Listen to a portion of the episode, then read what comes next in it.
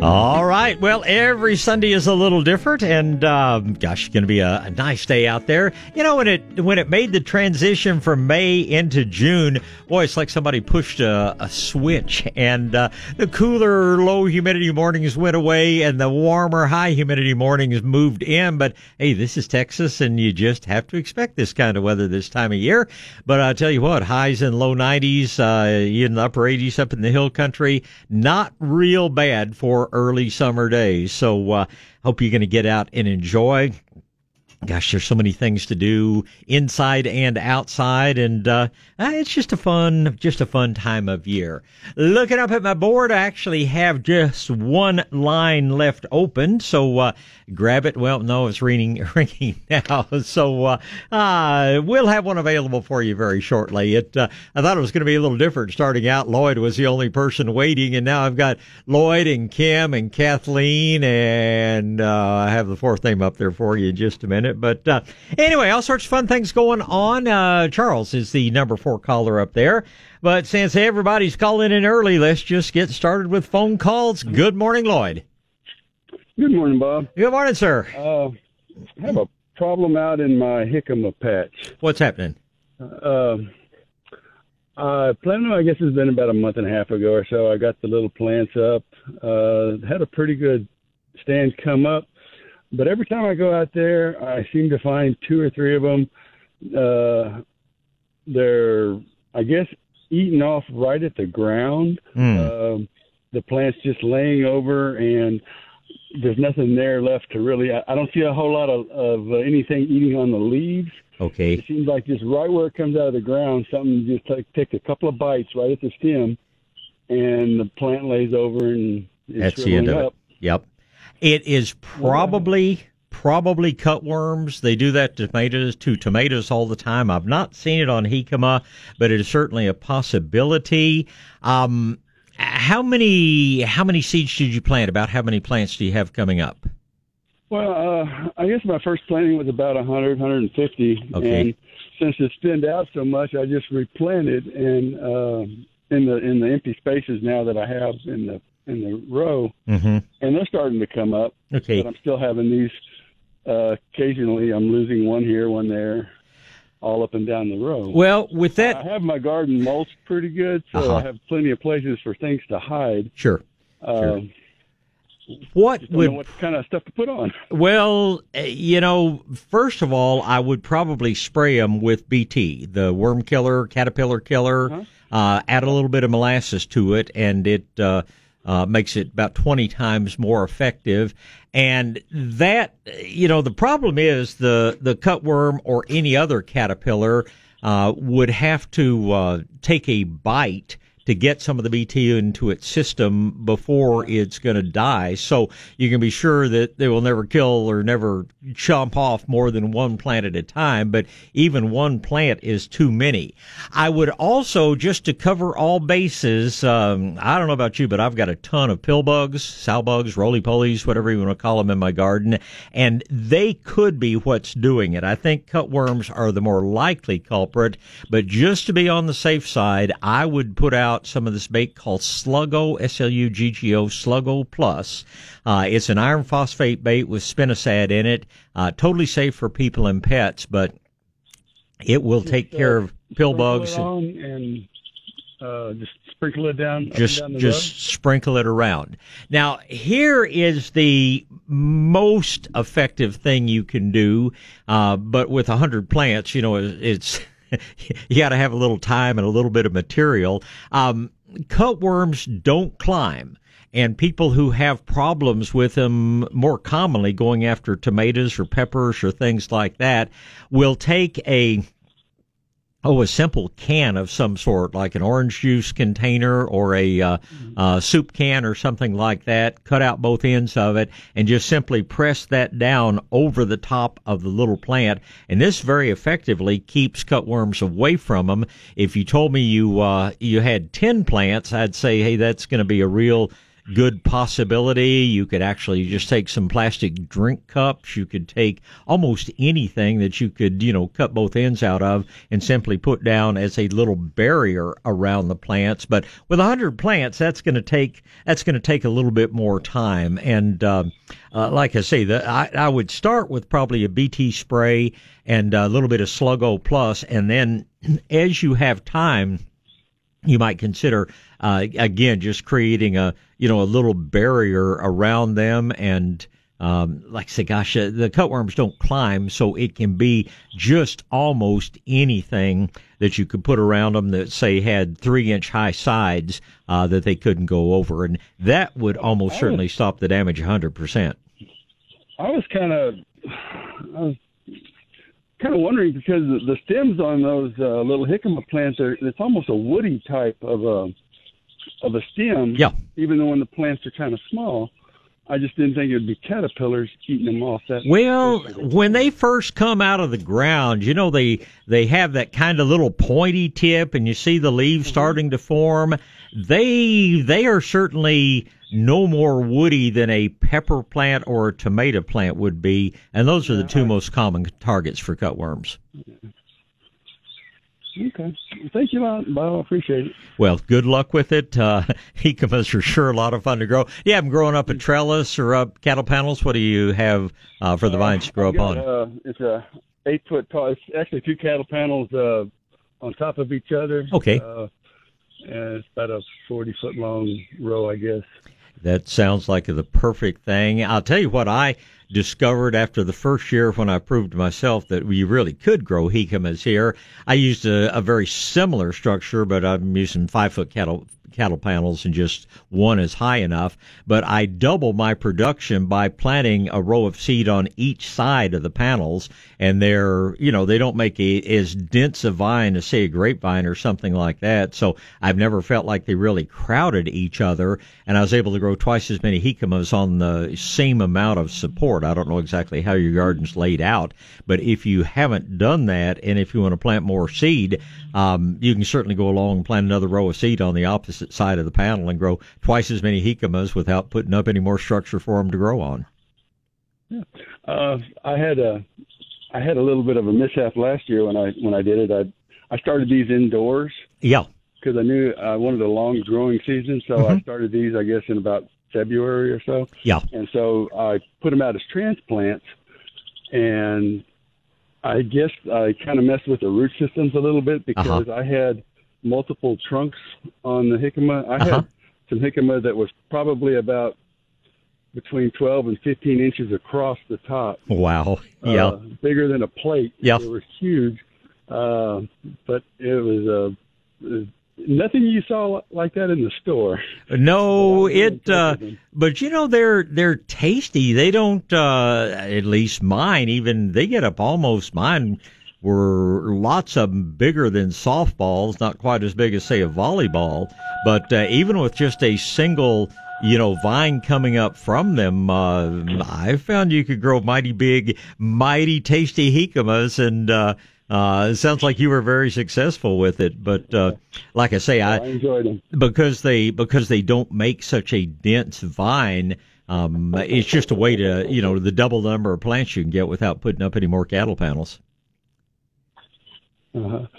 Uh, I've got them. Uh, my cattle panel's kind of tilted to a on to a post. Uh huh. So it's kind of at an angle. Yeah. So to have one on the back side, I thought it would be kind of shaded a little. So I, I put uh, multiple rows on one side. I'm trying to string it over towards the, Yeah, that that will work. I I think you'll find though that uh, doesn't matter if it's a little shady getting started because those vines will very quickly get up high enough that they'll be getting plenty of sun. But hey, that's just a thought. You can you can grow them with one or you know multiple vines. Just uh, um, you've certainly seen how big they can get, and you realize how far you need to space them out. But uh, I, you know, I've certainly never found it necessary to uh, start you know, transplants indoors. They grow plenty big, and I have gotten uh, about a hundred percent germination out of the seeds. So if your time's as precious as mine is, you can you can cut a little bit of the time factor out and just directly seed into the ground, which is probably what you've done this year. But uh,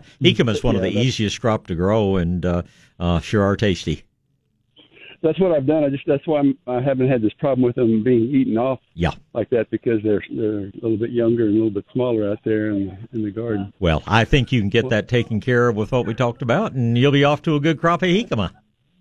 Thank you so much, Bob. A pleasure, Lloyd. Thank you, sir. Goodbye. Uh-huh. All right, Kim is up next, and it'll be Kathleen and Charles. Good morning, Kim. Good morning. Good I morning. didn't call about jicama, but since you're talking about it, I had heard you talking about jicama, and years ago I found some seed and I tried to grow it, and it didn't grow, so I never tried again. And then this year, I got some seed, and um, I had to mail order it because I couldn't find it locally. I'm in Austin, Uh huh. and um, I soaked it and I planted it, and I was thinking, it's not going to grow, it's not going to grow. It was when we were getting a lot of rain, and all of a sudden it popped up. So I was excited, but I didn't know it was a vine. So Oh, I'm glad to hear that. Yeah, you need When to. do I harvest it? Um, it doesn't ripen per se. Uh, so it's it's kind of like a potato or an onion or something like that. You can harvest it at any point during the growing season, any time up until freezing weather in the fall. And just take your finger and kind of probe around in the soil and determine the size because unlike an onion, you'll have no idea how big it is until you start to dig it up. And of course, the longer you leave them in, the bigger they will get. And like I say, the flavor's going to be the same whether they're the size of a tennis ball or whether they're bigger than a softball. So, um, you you'll need a some sort of supporting structure. Even something maybe three feet tall will be high enough that you the vines will grow up. Uh, they are a legume and what you're going to find is you get purple flowers followed by kind of a bean like seed pod that will usually have from three to five seeds in it and you will never have to buy jicama seed again. So be sure you leave them in long enough to collect a bunch of seed this summer and uh, share with your friends because uh, it's just one of the easiest, tastiest, most trouble-free things you'll ever grow in the garden.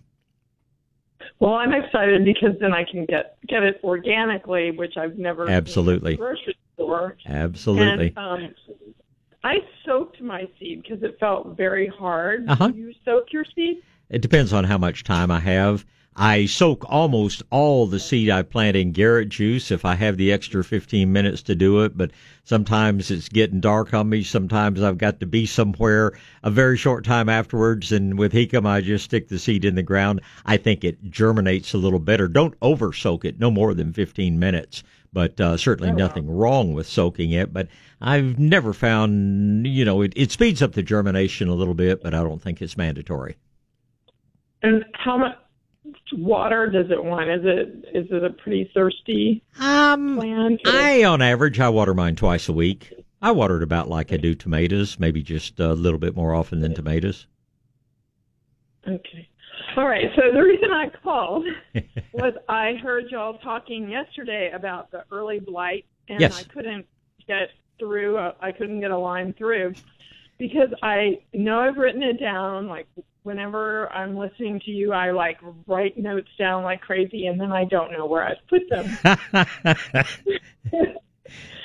So the cornmeal spray, I know I put in one and a half cups of cornmeal to two gallons of water, and I'm like, I don't remember what the, you know, how long I soak it, if that was even the right, that's you know, that's a fine. like one to one. No, it's or- it's y- you're fine with that kind of uh, amount. I don't think you really have to use quite that much, but that would be good. Soak it overnight. 24 hours is fine. I don't think I'd soak it over 36 hours. And if you're going to just pour it over the plants as a drench, um, just you know put your cornmeal in the water and go for it.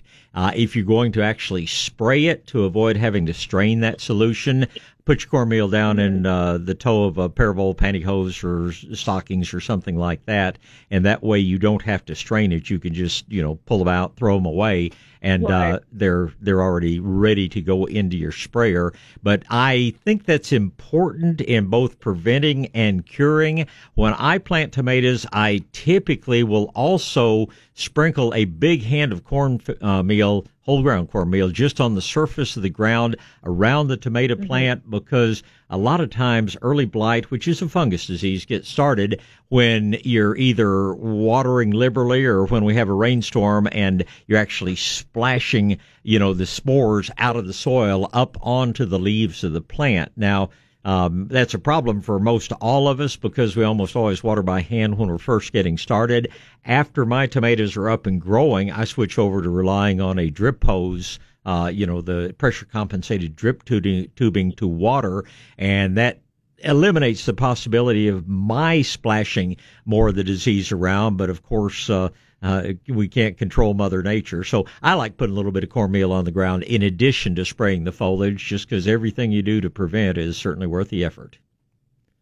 Okay. Um, and so typically, what what is your recipe? Is it one to one, like one cup to one gallon? Um, it's a big handful to a gallon of water.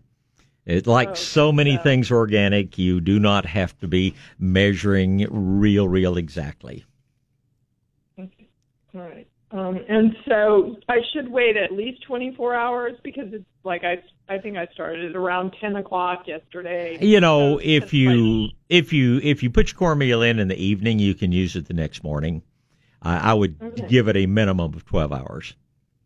and is there a like a certain amount? Like I shouldn't spray it now that it's if the sun is up and No, them. No, do, till do it any do it anytime you like.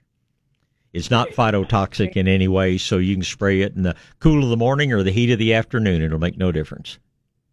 All right, great, thank you. You are certainly welcome. I appreciate the call, and uh, let me know how you do with your jicamas. Okay, thanks. Thank you, Kim. Bye. All right, let's get back to gardening and back to the phone lines. It's going to be Kathleen, Charles, Thomas, and Tom. Good morning, Kathleen. Yes, good morning, Bob. Good morning. I'm sitting here uh, my, having a cup of coffee and admiring my marigolds and zinnias on the patio. Excellent. Yes. What I, my question is, I'm repotting uh, a tree hibiscus, hmm and I want to know, uh, should I put fertilizer in the potting soil with it? If you're using an organic product like you know Medina or Natural or Nature's Creation or uh, uh, some one of those uh, is absolutely fine to mix it in with the potting soil. I I don't like these peat-based Miracle-Gro soils and things like that that add the synthetic chemical fertilizers. But uh, yeah, I love mixing a little bit of growing green or uh, premium lawn food from Nature's Creation in with the soil when I plant, and uh, your hibiscus will love it too. Okay. Another question. I want to put it on the patio where it gets the morning sun. Is that sufficient? That's the perfect place for hibiscus. Uh, a lot of the prettier ones, especially some of the reds, afternoon sun will actually sunburn the flowers, but morning sun is plenty to get your hibiscus to bloom, and it'll keep the blooms beautiful all day. Now, none of the hibiscus have flowers that last more than, you know, 24, 36 hours, but morning sun, afternoon shade is the perfect place for tropical hibiscus. Good. This is a pretty yellow one, which Oh, uh, yeah. I'm looking forward to. And also on my cucumbers, they're blooming, blooming, but I don't see any any little cucumbers coming out. Not su- I? not surprising because uh, with cucumbers and squash and pumpkins and melons and all these things, uh, the male flowers are s- separate and apart from the female flowers, and those the male flowers, of course, can't. Uh, you know, can't produce cucumbers any more than us guys can have a baby. So look at the flowers. If, um, you know, you'll see sort of a big yellow mass in the center of the flowers. That's the pollen. Those are the male flowers. When you start getting female flowers, and many cucumbers will produce 15, 20 male flowers before they make the first female flower, but you'll see what looks like a little tiny cucumber at the base of the flowers. When you start seeing that, assuming that you've got some insect activity, you should start getting plenty of cucumbers.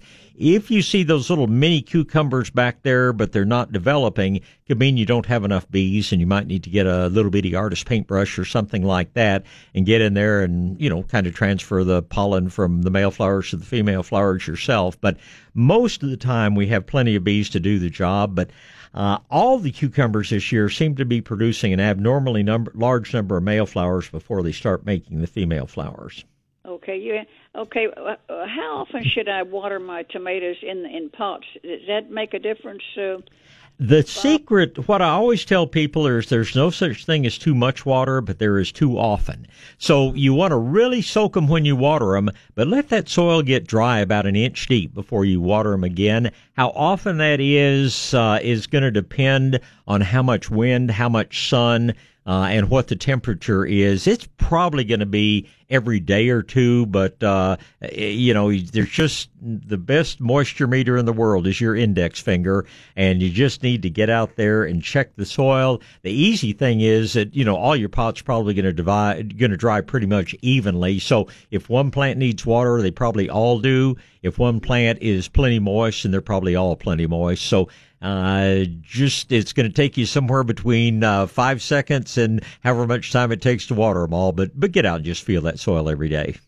All right, thank you so much. We appreciate your help. Well, it is always my pleasure. I appreciate the call this morning. Have a great weekend. Bye. Bye. All right, let's go ahead and talk to Charles. Good morning, Charles. Hello, Bob. How Good morning. this morning? I'm great, thank you. How about yourself? Okay, my question is kind of a curiosity. Okay. Okay, a, a few weekends ago, there's a little hook in a tree of mine out here, and I hang a water hose in it so my grandkids can fill up their water guns. Uh huh. And I had a bunch of those uh, uh, moss balls kind of laying underneath that tree till I got ready to throw them away. Okay. It, and it got all muddy there, and they kind of run them into the mud, so I just left them there. And now they, it's all just as pretty as looks like all green grass right there. Well, you know, They, they it, took root. do what now? Th- those moss balls took root. Mm, I, I, I, yeah, I know. I knew you was going to do that, well, I had to bring one to you for you to believe it, wouldn't I? you know, it's uh, it's kind of like uh, I saw a little package one time of Cheerios and it was labeled Aggie donut seeds. Uh, don't think that's gonna happen. Mothballs are either naphthalene or paradichlorobenzene. Uh, but you know they. no, no, no. Hold on, Bob. The the ones that come out of the tree, the the, you know, they're round balls that hang in the tree. Oh, okay. Um. They all took root. Well, it um, I, you know could uh, if you're if you're talking about acorns, of course they they can No, sprout and grow, but the the little um, there are No, there these, there. these are the round moss balls that. Oh, that I'm sorry. You said moss balls. I thought you were saying moth, M O T H, moth balls. Yeah, yeah. I've got a cut in my chin. It might make me talk different. Well, or we have weird, you know, audio equipment around here, so I might be hearing differently. But yeah, the the little so-called moss balls are actually individual little live plants. Uh, they're actually a type of bromeliad called Tillandsia recurvata. And it doesn't surprise me. They, you know, they just kind of take root wherever they land on the soil. They usually, the roots eventually stay too wet and they eventually sort of rot away. But, uh, that little gray mass is actually a live plant. And in the spring, when it starts reproducing, it starts growing roots. So, uh, um, you've just got a little, you've got a little bromeliad growing there. I mean, well, it's uh, there's there's nothing that ever grows there because it's uh, I don't know, it just don't get no sun or whatever, and it's just a bare spot. Nice, nice little green spot. Well, I, you know, uh, by all means, if it's pleasing to you, leave it. Just don't try to mow it, or you know, you'll rip them up and they'll all go away. But no, those are those are individual little living plants. Uh, they're kin to pineapples, but you know, not real close kin. But uh, yeah, it's certainly possible that they would grow roots. Uh, if you'd had pieces of lumber lying underneath there, they would put their roots into that and grow. If it wasn't treated lumber, um, if you had, you know, a pile of pipe down there, they probably would attach to that and grow some roots. So, uh, uh, just it's a moist spring, and they're doing what Mother Nature intended them to do. Yeah. Okay. But you can't even grab them and pull them out of the ground. That's that's more than I've ever seen, but I haven't seen it all yet. I've seen a lot of things, but that's an unusual circumstance. But uh, it's certainly certainly plausible because uh, being a a living plant, when the juvenile stage, they will form plenty of roots, and it sounds like Yeah. they just found a place they were happy. Yeah. I noticed like when we was getting all that rain, they'd kind of turn real green in the Absolutely, tree. yeah. Yeah, they Yeah. the the gray color that you see associated with them is actually because the leaves are coated with little cellular structures they call scales, and that's how Yeah. that plant absorbs its water. It can absorb absorb water just from uh, mist or fog in the air. Or Right. rain certainly, or anytime you're giving it a lot of water, it has the potential to produce a lot of roots. So you just got a little uh, a little bromeliad garden growing out there. Now, what you call it? It is a type of bromeliad, B R O M E L I A D. Oh, okay. Okay. You know, technically is is called a tillandsia. Uh, most people just call it ball moss, but it's not a moss. It is a bromeliad. It's related to pineapples and uh, those fancy bromeliads you see in the nurseries and in the grocery stores. Yeah. Uh, what, what, you know, like if you get further up north, you don't really see that in trees. Is No, sir. because of the coast? It's a, because of the cold weather. They, Oh, won't, they won't take severe cold. And if you go over toward Louisiana, you see its uh, very close cousin they call Spanish moss.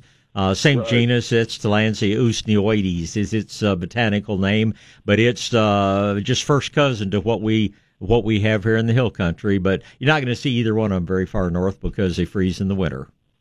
Oh, okay. Okay. All right, Bob. You get out and have a good weekend, and uh, it's good to talk to you, Charles. Uh, all right, back to gardening and back to the phone lines. Thomas is up first. Good morning, Thomas. Good morning, Bob. Good morning, sir. Uh, wireworms. Uh huh. Well, the beneficial nematodes, uh, these are pretty deep. I'm planting a bunch of caladium bulbs. Yeah. And not, Yeah, beneficial them on- nematodes will they'll totally take care of your wireworm issues. So will they call get down that deep? Yeah. Yeah, they uh, they will go as deep in the soil as they have moisture and as the soil is relatively loose. And when you are applying the beneficial nematodes, you're putting out up to 200 nematodes per square foot when you put them out according to the directions. And uh, wireworms are actually a little segmented uh, creature. They're not true worms. They're the larval state of a click beetle. And uh, yeah, they will go as deep as the roots of your plants grow. And uh, they uh, that's one reason that I usually treat my garden with nematodes before I plant each season. Uh, their biggest problem, of course, is with uh, root crops like potatoes and onions and jicama and things like that. But beneficial nematodes are by far the best way to take care of wireworms.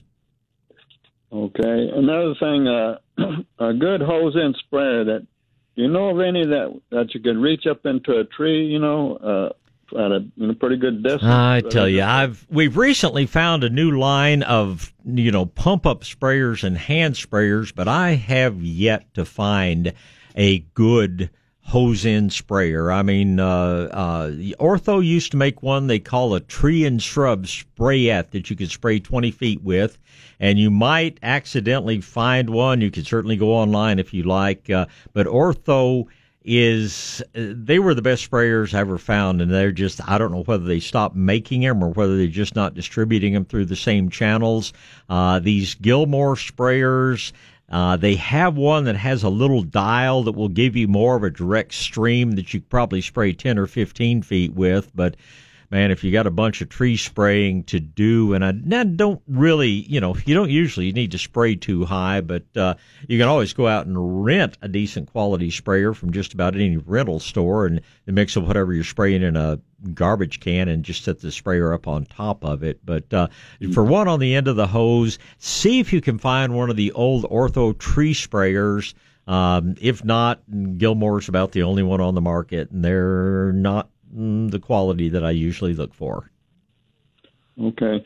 Another thing, I've got this oak tree that I, I'm trying to get uh, the root flare to show, but Uh-huh. this thing is, was kind of hidden, and it had a lot of this uh, jasmine, you know, all Yeah. around it. Yeah. I got the roof exposed. You know, I just use a water hose If with you with some with some uh, soils you can do that. Kind of depends on how deeply the tree is buried, and in a heavy clay soil, you almost have to use. Uh, I've used an old hay hook. That's what one of my arborist friends taught me a long time ago.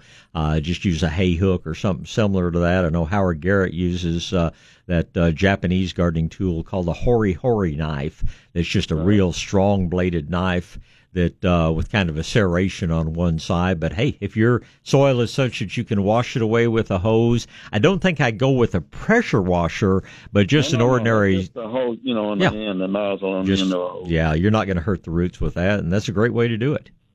Well, some of these roots, Bob, are big. They're about as big as like a 12 gauge shotgun shell. Yeah, and that's what you want to get exposed. When you're down to seeing those roots, you're down to the root flare. These are growing. They're already kind of girdling the the, the trunk. Uh, can I?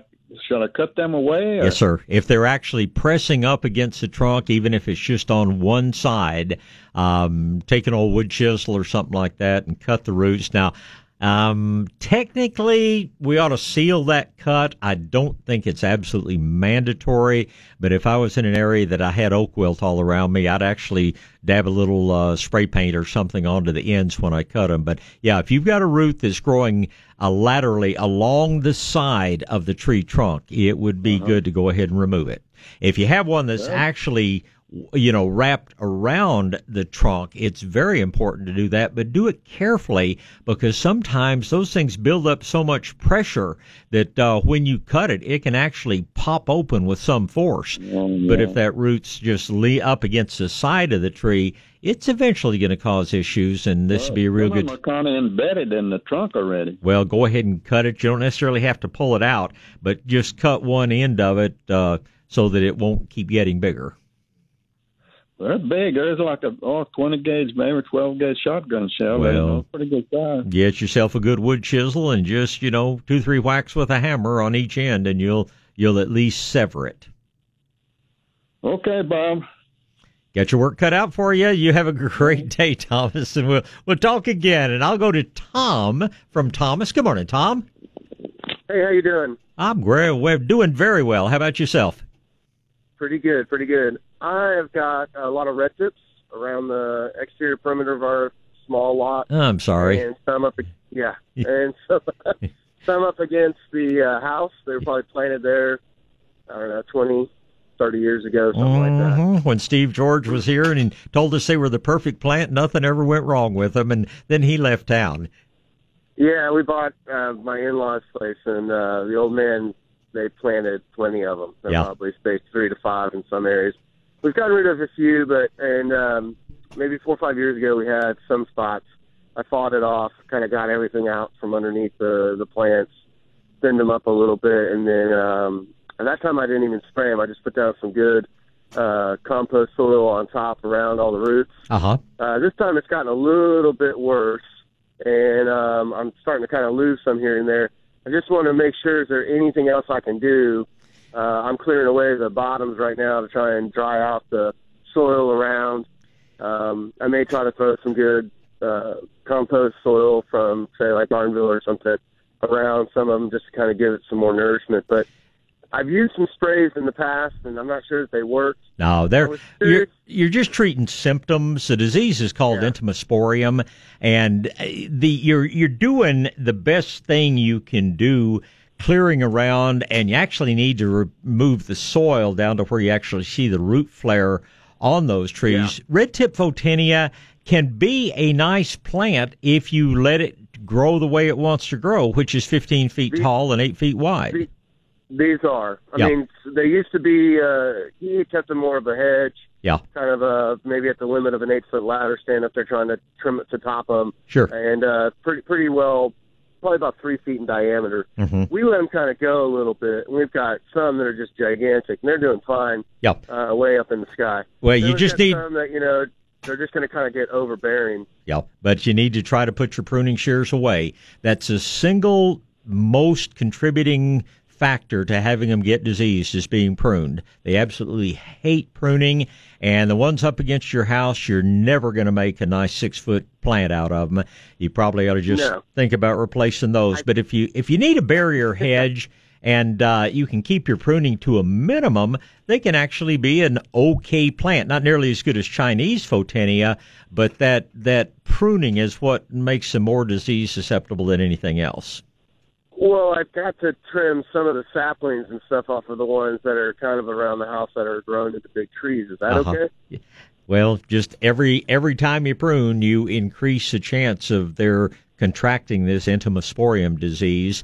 Um, you will help them with the compost like you've done.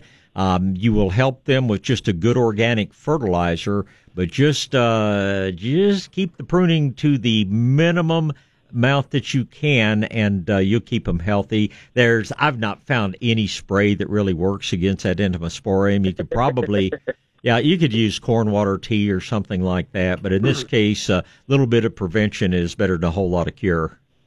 Yeah, I think we've almost missed the prime on these guys. Uh, some of them are getting old. Well, again, if you can avoid pruning, they ought to live 50 years. But uh, if um, if the just the more you find it necessary to prune, because you know the last person planted them in the wrong place, um, there just comes a point when pruning them off at ground level is going to be the best solution. okay, I got you. yeah, the people ask me what product they should use, and I say it's called chainsaw. Yeah, my wife hates it, but I pull out a couple here and there every couple of years. Well, there there are much better plants to put in their place. So uh, do what you have to do, but just try to keep the pruning to a minimum. Expose the root flares like you've been doing, and mulch, Okay. fertilizer. Uh, you'll keep them going reasonably well. Okay, all right. Well, thank you very much. You're sure welcome, Tom. Thank you for the call.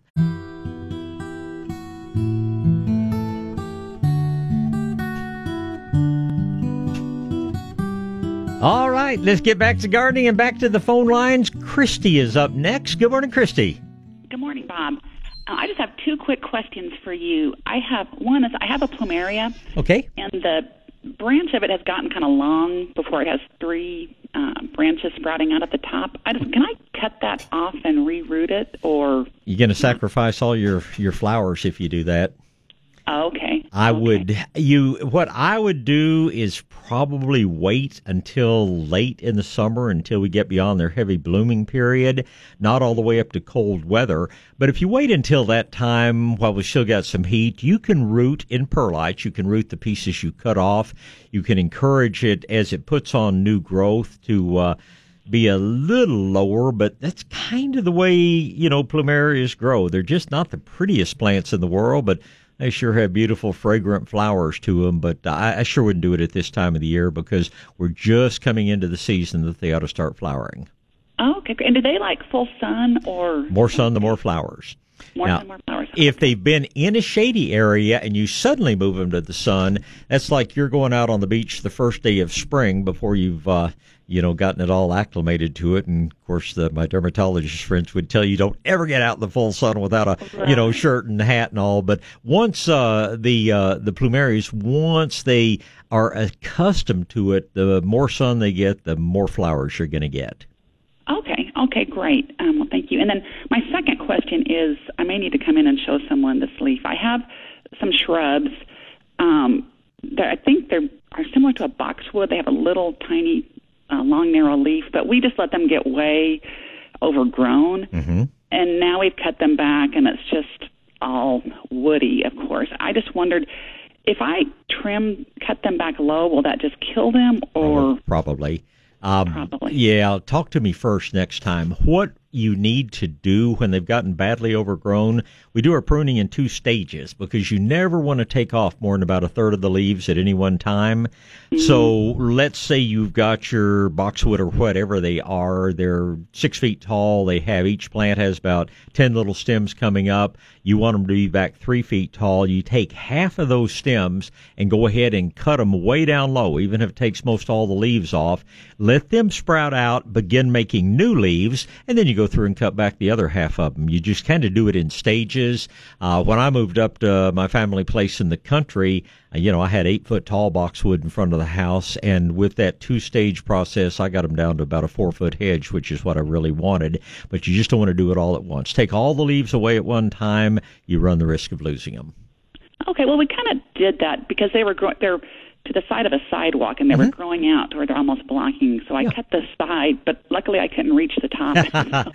well, just just remember the rule of thumb: uh, don't take off more than a third, maximum half the foliage at any one time. You can prune them any time of year except in the fall because in the mid to late fall you cut them back they put on a flush of new growth which then freezes because it doesn't have time to harden off. But uh, if you want to work on them anytime through uh, the summer months you feel free to sharpen your shears and go to work. Okay, great. Well, thank you so much. I appreciate it. you're welcome christy. Thanks for the call. Uh, goodbye. All right kirk's turn next. Good morning kirk.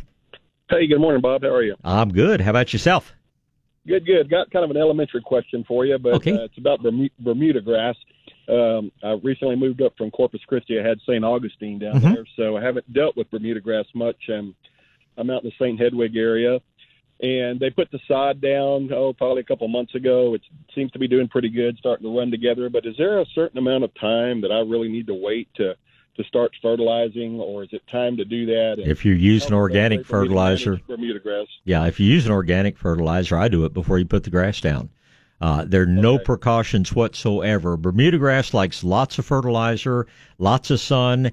Um, it will tolerate getting dry, but if you're really wanting good growth, water it just like you did your St. Augustine and Corpus.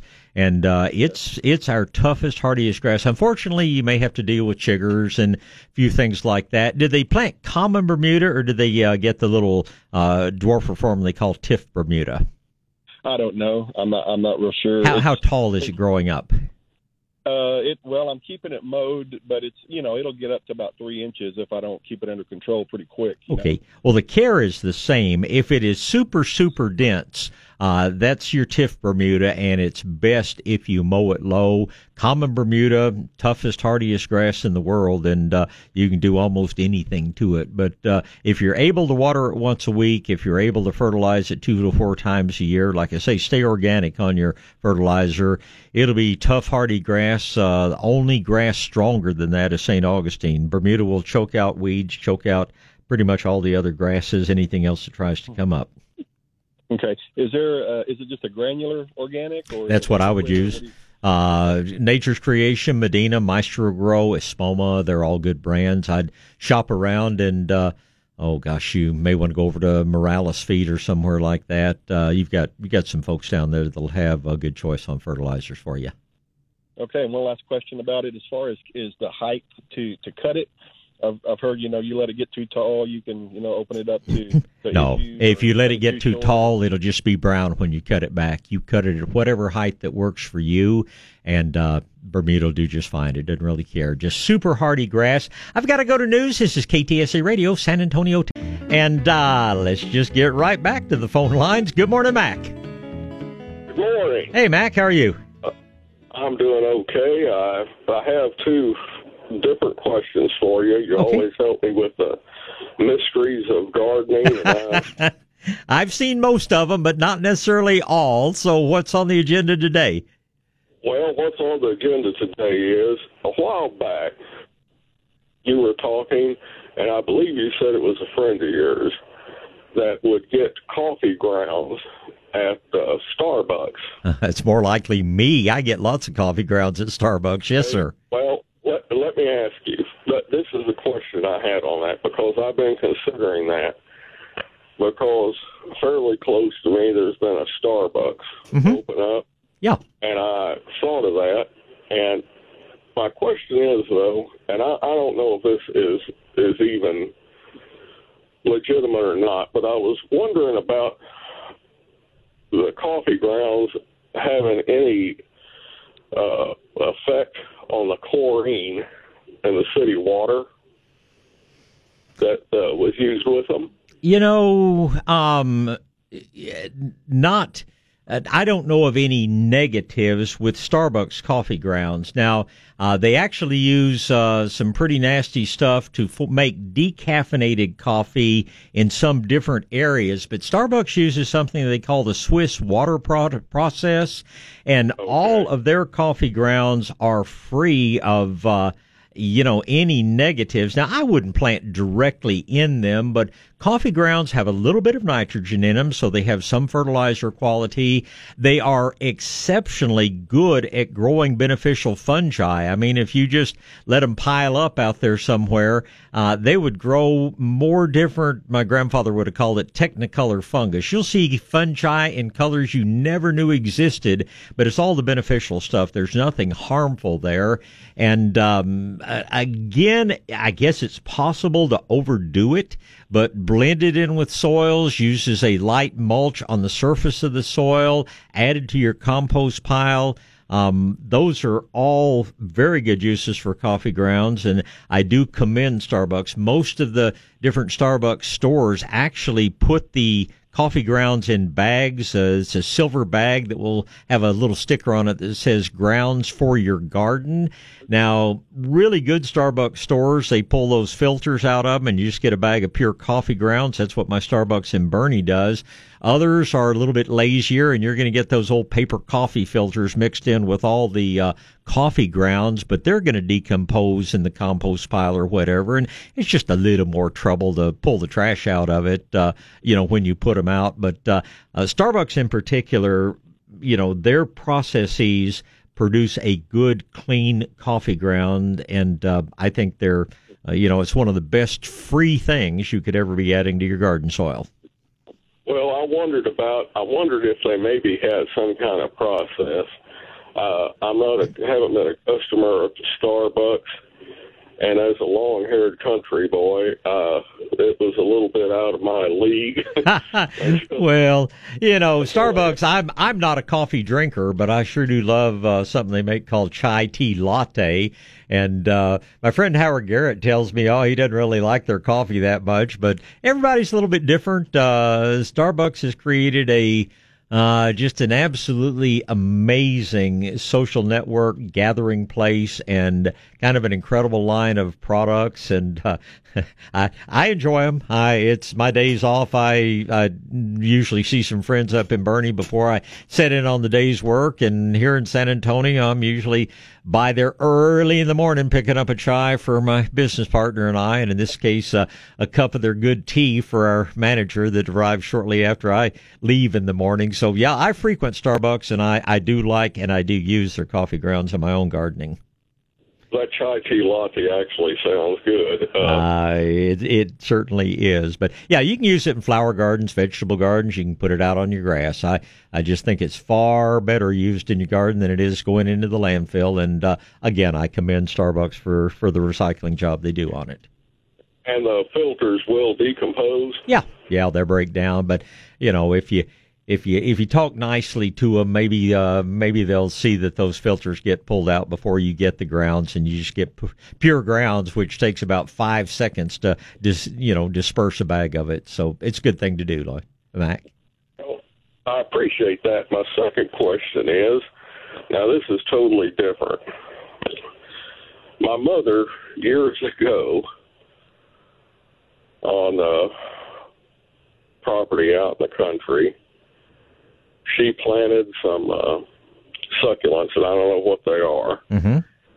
And the guy that she got them from said, he said, "You're going to regret asking me for those."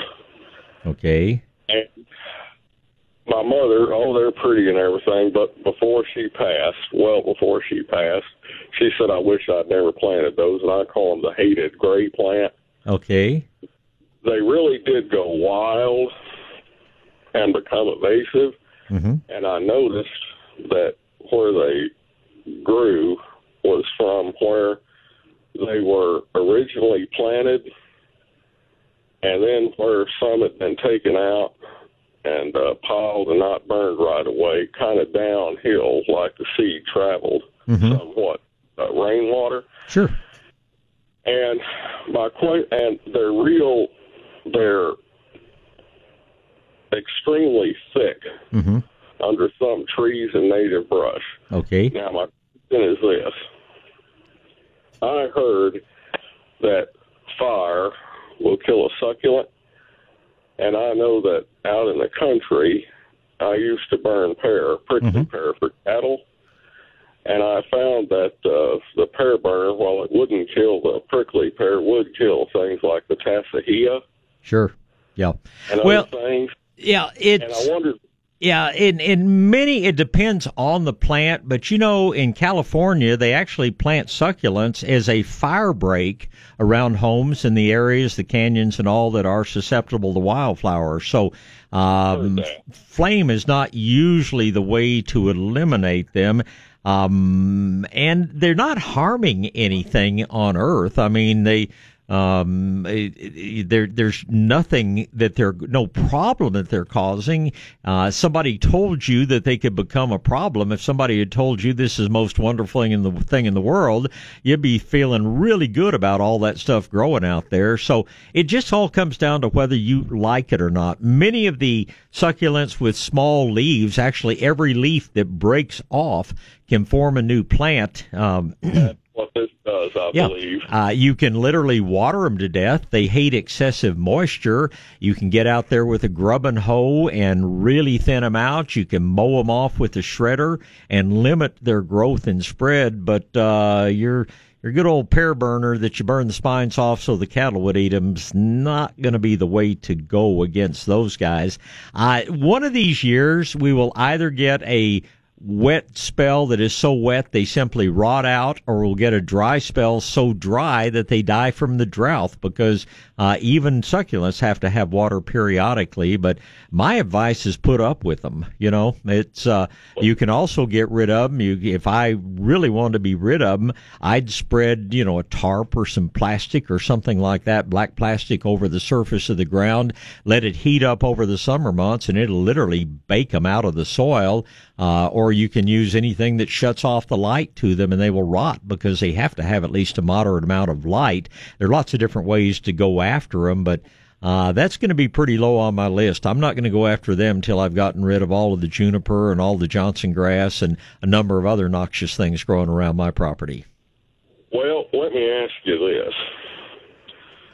this: uh, would, would a I, I know I'm like you. I don't like to use chemicals, Don't. but I have heard you say that diesel and uh, molasses is good. And I wondered, would diesel and molasses, a diesel and molasses spray mixture, would that do anything to them? Probably would, but it also harm your oak trees and other good things that you have growing there. So I'm probably not going to be doing that. Again, if I'm going to try to kill out an area, I'm just going to cover it up with something dark and uh, let the sun or lack of take care of it. But out in an open spot, if you want to spray diesel, yeah, it'll kill them for sure. But uh, realize that the roots of your oak trees and other good trees may extend 150 feet out from the trunk of the tree. So be real careful where you go about doing that.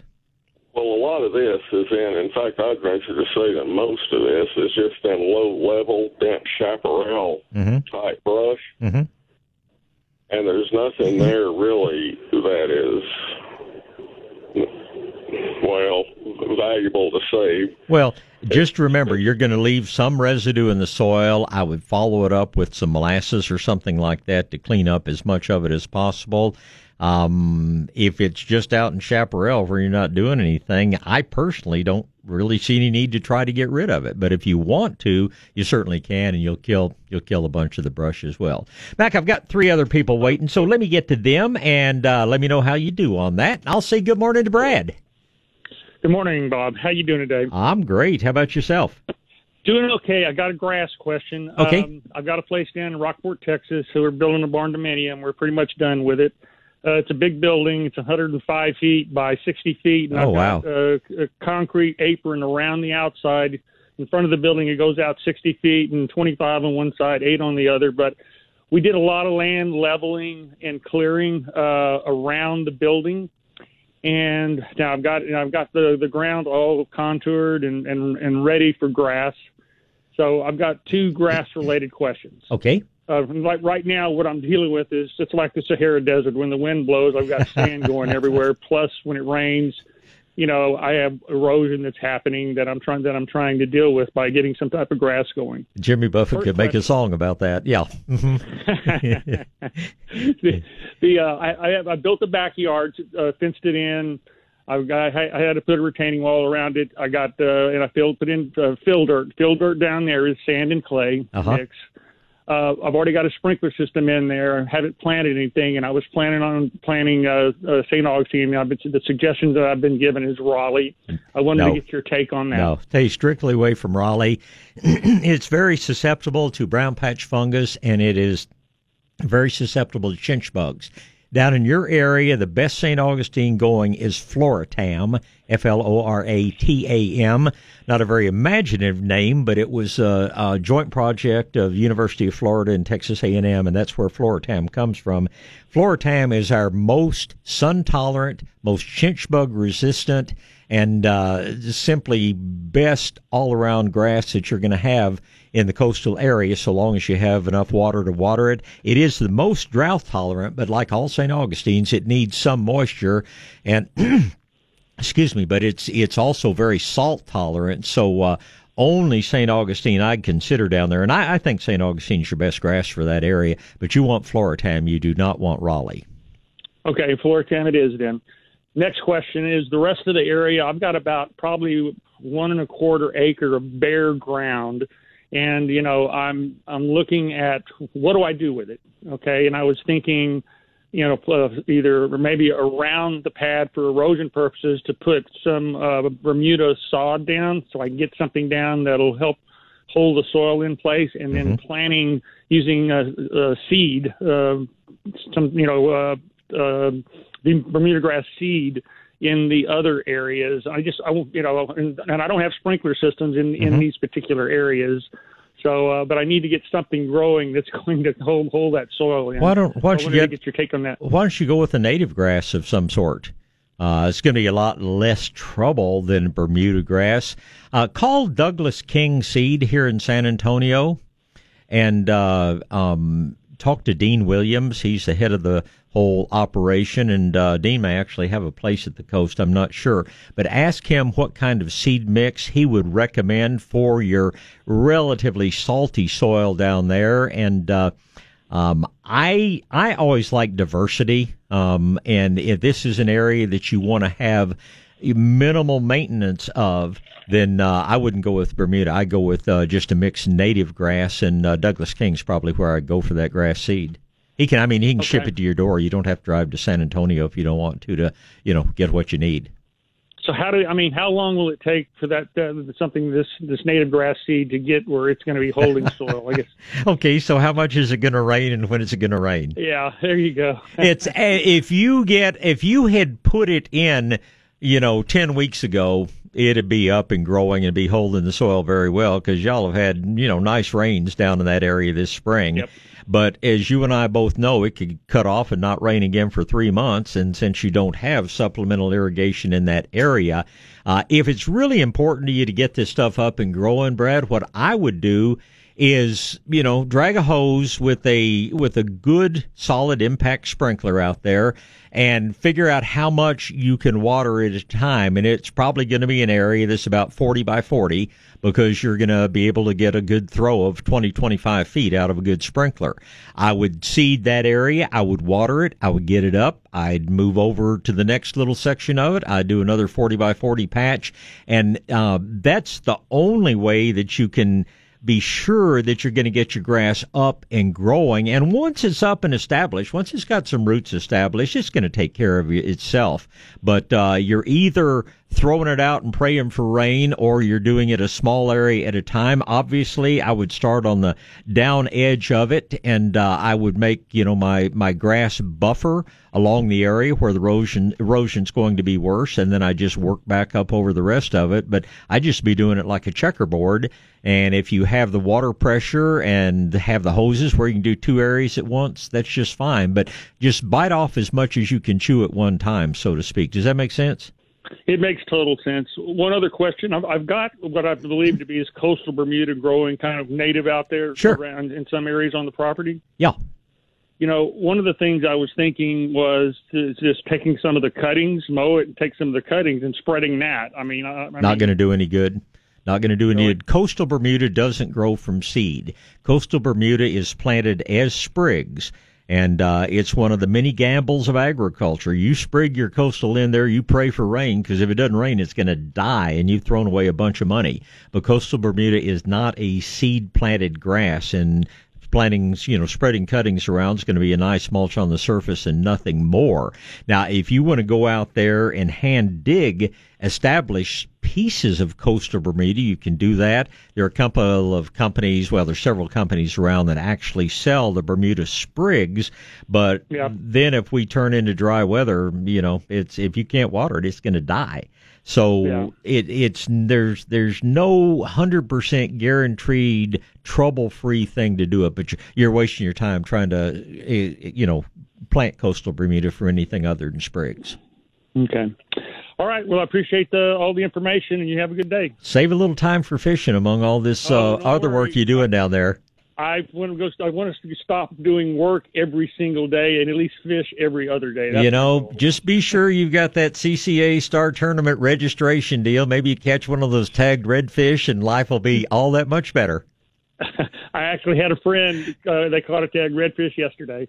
Fantastic! In, in, in, a tournament, so it was kind of neat. I hope uh, I hope they were part of the star tournament because you know the guy the guy that uh, caught it. There were three people on the boat that had it, and one that didn't, and the one that didn't is the one that caught the dang. Oh so. man, and you have to take a lie detector test. He just passed up about seventy five thousand dollars worth of boat and motor and trailer. So yeah. he's in he's in a depressed state now. So uh, you go sign up and get out and recatch that fish. I hope they let it go.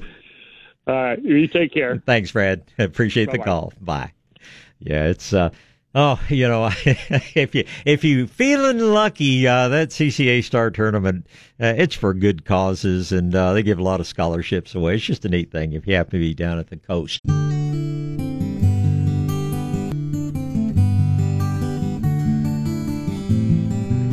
All right, let's get back to gardening and uh, line number three. That would be Willie. You're up first. Good morning, Willie. Good morning. Morning, sir. How sir. you doing today? Uh, it's just a great day. Can't wait to get back out into it. Fantastic. About two or three weeks ago, you helped me with the squash problem. I was getting poor pollination, and we Mm-hmm. followed your instructions and got just a bumper crop of squash. Yeah, you get to And the then- point the neighbors hide from you because they see you coming with a with a basket of squash every day, and they lock the door on you. I know, I know how that goes. yes, well, uh, but all of a sudden, overnight, the plants just kind of wilted and died. And I think what I have is a problem with the squash vine borer. I've heard you talk about this before, Yeah. but I can't remember what to do about it. Well, it's a moth that actually looks more like a wasp, but it's a moth that comes in and lays the egg down toward the base of the squash vine. This egg hatches, and this little grub like thing just tunnels through the squash vines until they die. And the thing they they're they're the biggest problem out there as far as growing squash. The simplest solution is to plant one of the squash varieties that has a little thin vine. Uh, the most commonly grown one is called tatume, also called calabacita. But uh, tatume makes a round green squash. It's very much like just a round zucchini.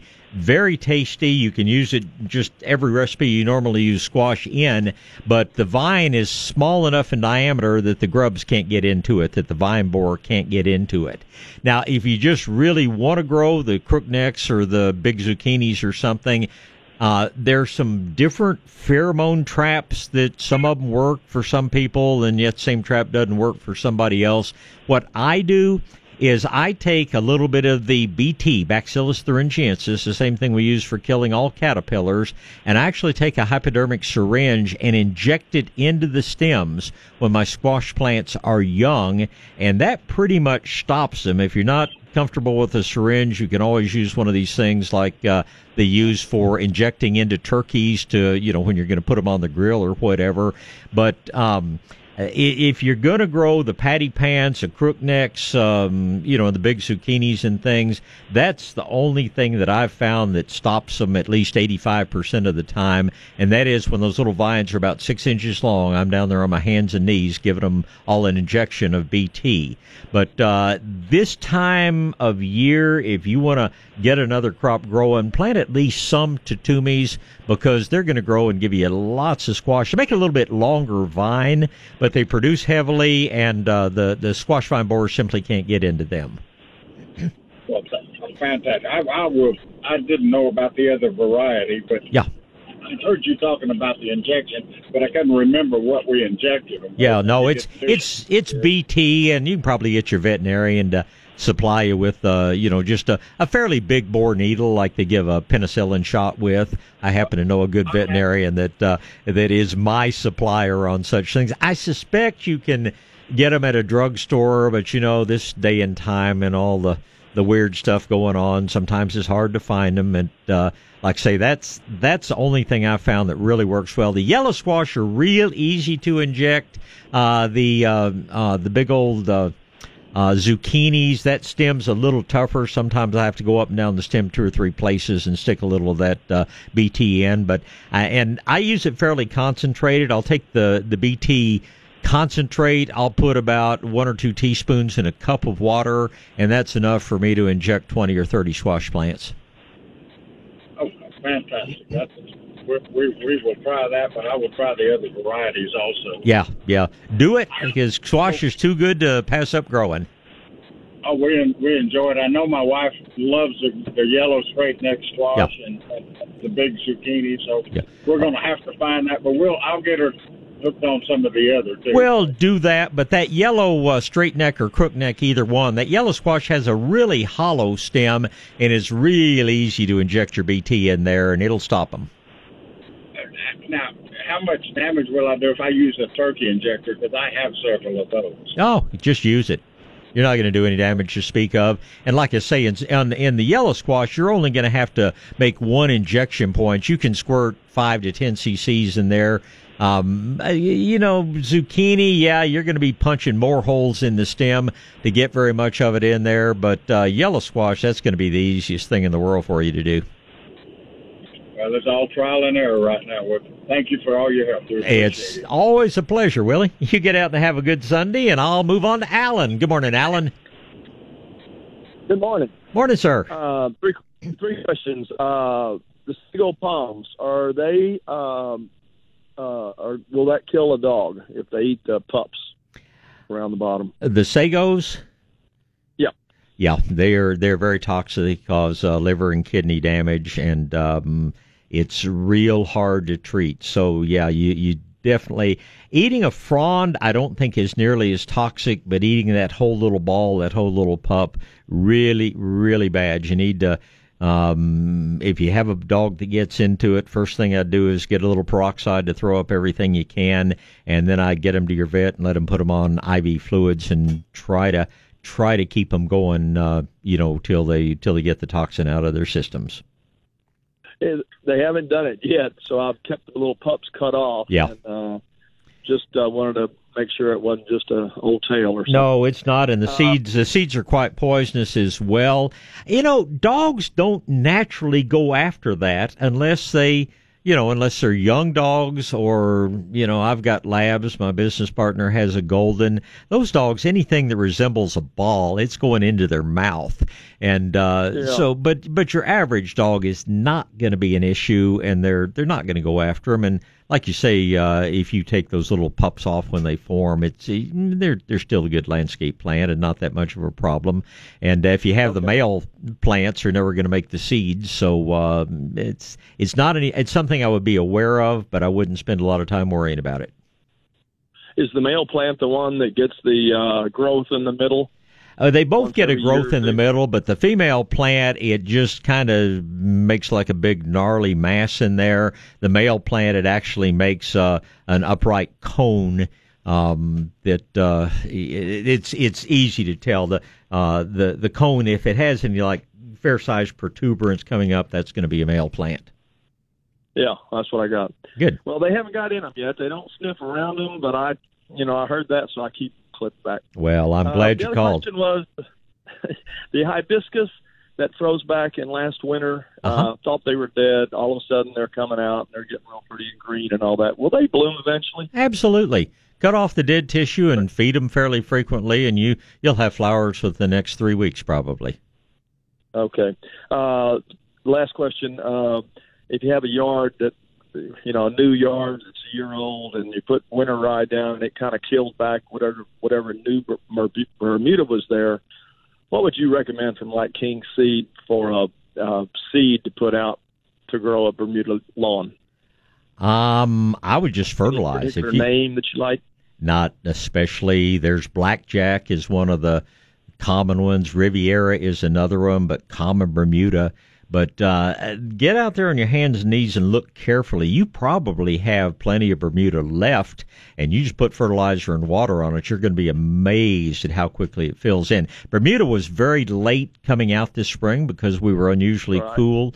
But uh, my Bermuda grass has grown more in the past two weeks than it's grown in the past two months. So I'd I'd Yep. look real carefully. And there's nothing wrong with overseeding with winter rye, but just don't do it so heavily.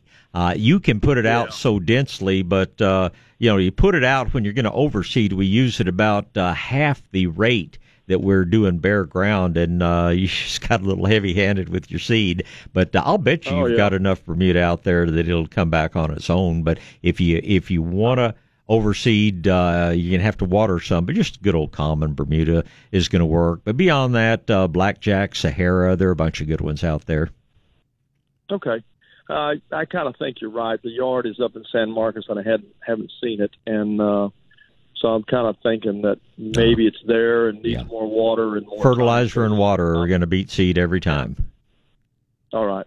Thanks for your time. Always a pleasure, Alan. Thanks for the call this morning. Bye. All right, let's get back to gardening and back to the phone lines. Tim is first. Good morning, Tim.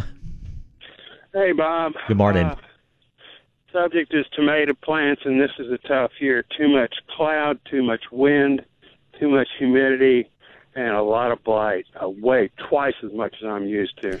and I'm really, and I'm really uh, just crazy about removing lower foliage. So it's even surprising me. Really? Yeah. I mean, I I've got so much lower foliage removed that you look at my plants at the very bottom, you just see the neon green fruit and zero foliage, and then from there up you see the the plant. Uh, but especially that the blight is on some of the is mostly not on the determinants, it's on the indeterminates. Right. And I'm thinking it's gotten to the point out here to where I'm thinking I'm just going to delay the planting of those till I get maybe get through at least some of this windy stuff. You know, I think that's a real good point because I was very late planting my tomatoes this year, probably six weeks later than I usually do. And I have almost no early blight whatsoever. And I've got determinants and indeterminants. I've got cherries. I've got big fruited tomatoes. And I'm going to knock on wood when I say that. But uh, I think everybody that tried to be first on the block and get their stuff in, we had no idea it was going to stay so wet and so chilly and um, it's and and I do the same thing. Uh, I do the reverse, so to speak, on my fall tomatoes. I plant my fall tomatoes a month earlier than what the extension service says. So uh, I'm kind of with you. Anything that is worth saving, keep after it with the corn water tea. Um, but uh, if you can, you know, probably have to grow your own from seed because there are no transplants to be found out there. But uh, uh, I, I again, I planted late. I have virtually no early blight, and I'm going to take advantage of that fact in the future. Well, I get I get wind intensity out here, and, and I can handle it on that on the determinants. I know Yeah. how to build the structurally. I know how to do it uh, with staking and guy wires and cross connecting with bamboo and all that. It's just what you have to do out here. Yeah. Uh, my older brother was out here. We're talking about a mechanical engineering degree and a master's degree in physics. His advice on this windy day Yeah. was two words: good luck. yeah. well, I, you know, I I like the fabric type things, and if I had a real wind problem, I'd probably just be using shade cloth, uh, you know, on T post. And um, that's you don't want to stop the wind; you just want to reduce its intensity and the effect of the gusts. I I put a little insulator around the bottom of the cages, and uh, even that may be you know too dense for a super windy area, but um, peaceful shade cloth, you know, 60, 70% shade, got the grommets in it, and uh, drive those T posts down as deeply as you can. And uh, how close you space them just depends on how how much your wind is, but that's the best windbreak in the world, and uh, it's in effect temporary. You can always pull those posts back out if you need to, but that's what I find makes the best windbreak out there. What about removal of, of, of blighted plant material? Material, obviously, it's not doing any good good for the plant. But should I try and get 100% if I could? Uh, if you have that kind of time, I'm very very jealous of you. But uh, I I have never seen that it makes that much difference. Um, okay. Okay. I, I, I think it's uh, it makes plants prettier, but I don't think it Oh, stops the spread, and I don't think it improves tomato production. And you know, all those folks up north that talk about suckering their tomatoes and thinning Oh, I them out. there. Nah, No way. nah. Let the Yankees do that if they want to, but not us guys. Now I've got to make I've got to do something for it visually down here. This my my backyard here in Marion is is a is a is, my garden just shoots up basically out of a bare bare field, so it's Mhm. become this kind of a kind of a tourist attraction. People drive by and look at it. I and I ask them, "Come on, get out of your car. I'll give you some tomato." Yeah. Well, you know, if I if I wanted to cut down on vision, I'd probably just you know plant my jicamas on the outer fence, or you know, or or some sort of vining crop uh, that's going to be in there. Jicama is a nice thing because you're going to have vines all summer, as opposed to uh, cucumbers that you have to replant every six or eight weeks and things like that. But if you want to if you want to disguise what you're doing behind it, uh, plant and put up a six foot fence out there and just plant a jicama seed every 12 inches and you'll have a real nice green fence around it. One more quickie, and I'll let you go. Is deadheading my basil? Will that extend it very long? Is that worth picking all those little things off? Oh yeah. Yeah, it will extend the productive season and try some of the other varieties other than sweet basil because most of the others don't seed quite as heavily. And the thing, you know, not only are you encouraging new growth by deadheading, but you're taking away those little seed capsules that have those little tiny black seeds that I've never figured out how something the size of a grain of sand can feel like a boulder in your mouth when you accidentally bite down on it. And taking off those flowers and the developing seed pods will give you much higher quality pesto or, you know, whatever you're using your basil for. Marinara. There you go. There you go. Thanks a lot, Bob, as always. Always a pleasure, Tim. Thanks for the call. Goodbye. John's up next. Good morning, John. Good morning, Bob. Morning, How are you sir. today? I'm good. How about you? Oh, just doing great. Just out out in the garden. It's a little warm, but it's a good day to be out there. Ah, just wear that long sleeve shirt and that wide brimmed hat and keep your dermatologist happy and get some stuff done. It, it's only going to get warmer and uh, more humid, so uh, take advantage of, uh, of you know the the best time of the day to be out there. Absolutely. Um, got a question about a red baron peach I planted in December. Okay. Um, bought it at Fanick's. It's for my area, the chilling hours, and of course it bloomed this spring. Put on a plethora of peaches, and then one of those big storms came through and blew most of the peaches off. except- Probably not a bad thing, oh. actually. Right, but it left about six or eight peaches on there, and I've been watching them, and one of the branches has now turned brown, and the two peaches that are on there are just shriveling up. What is that? Probably just too much foliage and not enough roots on a young plant. Um, they're, Uh, so they're, it's not a some kind of a scale. Aren't peach No. trees susceptible to? Yeah, but if you've got if you've got fruit tree scale, you'll know it. It looks kind of like just a little woolly covering over the stems, and uh, we control that uh, in the winter months with the dormant oil. But you're not usually going to see that till your trees are four or five years old. And if you've got good Okay, vigorous well- trees, you're not going to see it then. This happened about ten days after I put some citrus tone on there. Um, should I? It said for fruit trees, and, Mm-hmm. and I know those those particular. Uh, that even though they say citrus, you could probably use it on your ficus Oh, yeah. tree also. Yeah, and everything But, um, Espoma wouldn't does. had anything? Could I have overdone the fertilizing or? Ah, you can, but I don't think it likely. Um, I, you know, a lot of times. Did you thin those trees out a lot uh, this spring? Did you? I did. Okay. Yes, sir. Uh, I thinned them out just like you say, um, down to about five branches, and then it also started to sucker at the base. And Mm-hmm. I called Fanick's back, and they said yes, it, that it is a. Um, uh, I can't even think of the word now. grafted Um, variety. Grafted, thank you. Yes, and so I was able to to clip the, the you know the rootstock off uh, that that was coming out of that. And other than that, it looks very healthy. And there's still about four more peaches on another branch, but Yeah. it was just odd. One branch just turned brown, and those peaches just shriveled up on there. But you know, things can happen. Plants can bruise. I mean, before you got that tree and planted it, something could have act physically bruised that area in shipping or transporting or planting or whatever else. And um, and you know, it just uh, there just was a problem with that one limb. Nothing's likely to spread or cause any further problem. But uh, trees come with they come with their share of invisible damage that happens. I mean, if you can see the way the commercial guys start these things out, they mechanically harvest them with a machine that drives along and literally rips them out of the ground. So, uh, if it doesn't continue, if it's not widespread, I'm just going to trim it off and go on. I, I don't think it's anything to worry about. Great. Well, that's what I'll do. And I, I was guess it was wishful thinking to hope for some peaches in the first year. Yeah, it's very wishful thinking. for next year. That's why when people ask me when the best time to plant a tree is, I tell them five years ago. But the second best time is today. today. Yeah. All right, Bob. Well, listen, thank you so much for your advice. It's always great, and you have a great Sunday. You do the same, John. Appreciate the call. All right. Bye.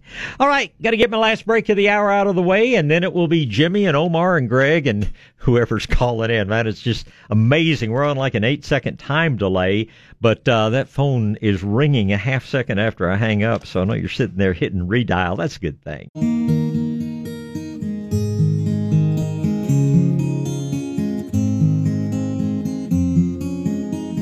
All right, let's get back to gardening here. Got time for a couple of calls before news, and uh, in order, it's going to be Jimmy, Omar, Greg, and Mark. So Jimmy's turn. Good morning, Jimmy. Good morning, Uh, buenos dias. Buenos dias. ¿Qué Señor va? Bob?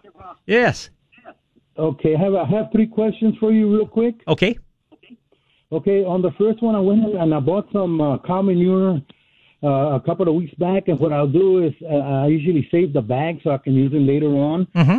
And I noticed that on the bags, I noticed that one of them had it printed uh, uh, compost made in Texas. Okay, and then on the other bag, I noticed it had cow manure, but I think it came from Florida. That's there- okay. there- it, it's okay. Yeah, it's the the quality is going to vary a little bit depending on what the cows were eating, but uh, if it's a good packaged product, hopefully uh, they've tested it to be sure it doesn't have any herbicide in it. But uh, you know, I, I buy Texas when I can, but they sneak a little Florida stuff in, and it's not bad. Okay, because yeah, I grabbed it from the same pallet. I don't know why they. I don't. I mean, they mixed it or something. I'm Probably sure. probably the same manure. They just ran out of one bag, so they used some other bags. Okay. Okay. The other question is, uh, this friend of mine, he gave me a, a one ear of a cactus, Uh huh. and and and no, he gave me four because I put, I went ahead and I put it four in a flower, uh, each one in a flower, flower pot, and and uh, and it, this has been about two years ago, uh, two years ago, and I guess with all this rain and all that, the flower itself is is a hot yellow. Yeah.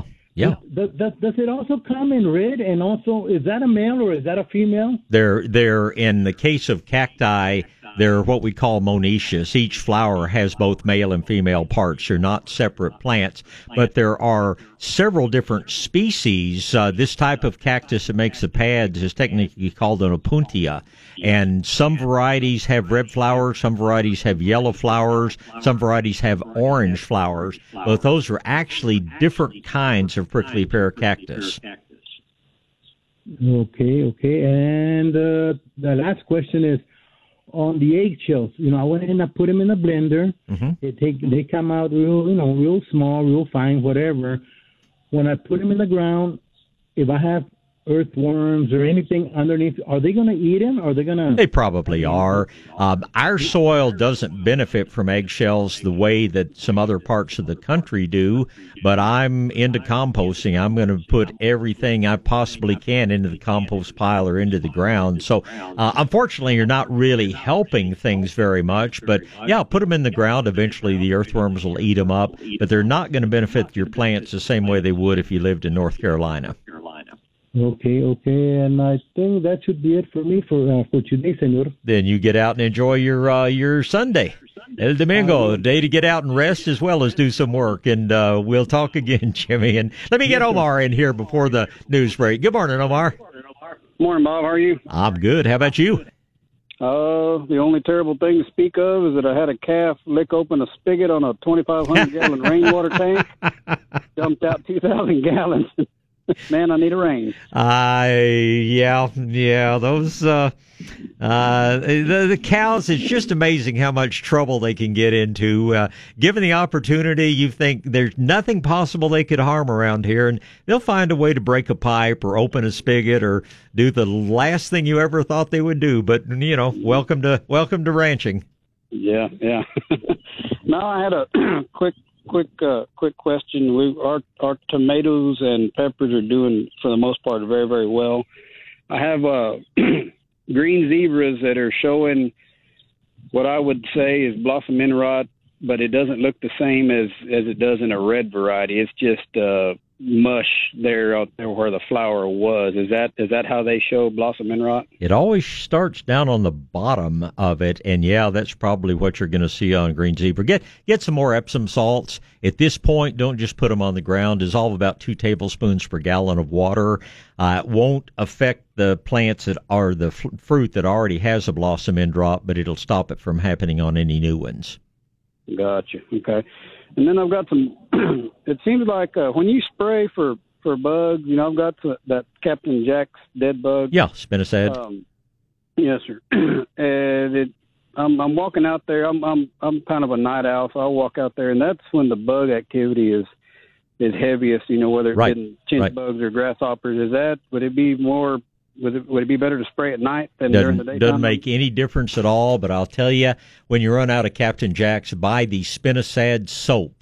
I'm finding it to be about 10 times more effective than Spinosad alone. Omar, I'm going to put you on hold, and if you've got more questions, we'll talk off the air in just a minute. Right now, it's news time on KTSA Radio, San Antonio, Texas. And so now I'm back to the board, it's going to be Greg and Mark and Dave and Gene, and Greg's up first. Good morning, Greg. Hey, Bob. Good morning. How are you? I'm good, sir. How about you? Enjoying this fantastic morning. Amen.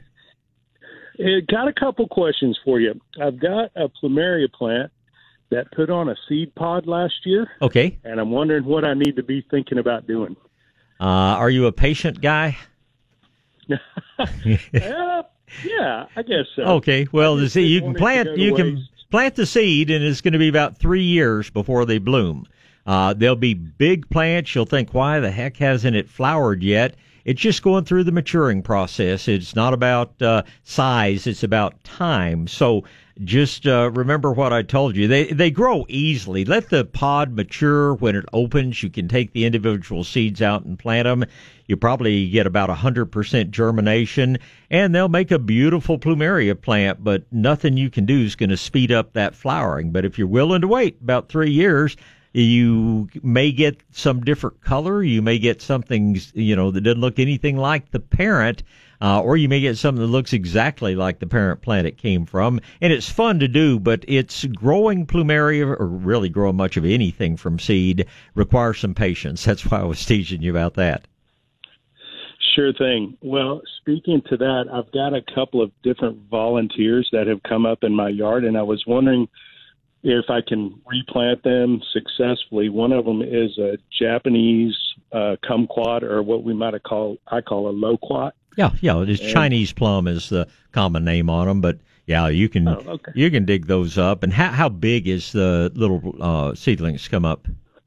I've got a number of them, in ranging from 18 inches to some that are already six or seven feet tall. Okay, the 18 inch ones, go ahead and dig them up and put them in containers, replant them, whatever. The bigger ones, wait until fall to do it. You know, the smaller plants, you're not going to damage a significant portion of the root system, so you can do it any time. That plant that's as tall as you are, you're going to mess up the roots when you try to dig it and move it. So it would be better to do that in cool weather than in the hottest part of the year. Does that make sense? Yo, perfectly. That's great. And I have some volunteers uh, from my mountain laurel tree that I really want to re uh, relocate. those. Okay, how big are they? Oh, I've got some that are six inches tall, and I've got a few that may be up to two or two and a half feet tall. Okay, well, I will tell you this about mountain laurels. Even the pros lose up to half of them. It's the most difficult plant out there to transplant. Uh, but by the same token, the smaller the seedling is, the better your chance of transplanting it is. You've got to treat that root ball like a giant egg. And if that root ball gets busted up, very little chance it's going to survive. I, you know, I would think about doing this and, and don't put it off. You've got nothing to lose. They're going to live or they're going to die. But if you can dig, I'd think about going ahead and putting them in pots, knowing that, you know, not all of them are going to make it. Uh, let them grow in the pot for six months or a year. The ones that look good over that period of time, it's much easier to transplant it out of a pot without breaking the roots up uh, and you've got a much higher chance of success that way than if you're trying to dig it and move it to you know a different place. Because I can promise you, with Murphy's law, if you plant 10 of them and five of them die, the five that die are going to be the ones that you really, really wanted to have a mountain laurel in that spot. So just uh, being the, uh, I was just talking to my engineer about the fact that we're both very much optimists, but when you, when it comes to transplanting mountain laurels, a little pessimism is a necessary thing. But if you transplant them into containers, let them grow for a few months, then you're going to have about a 99% chance of moving them from the container into the ground successfully, and that way you can be sure the ones that uh, you where you plant them they're going to be most likely to survive and grow. And that's what I would do if it were me. Fantastic. Any time of the year better than another, like you mentioned. Well, always the cool the cooler weather is the best time because uh, transpiration is lower. There's much less environmental stress on the plants.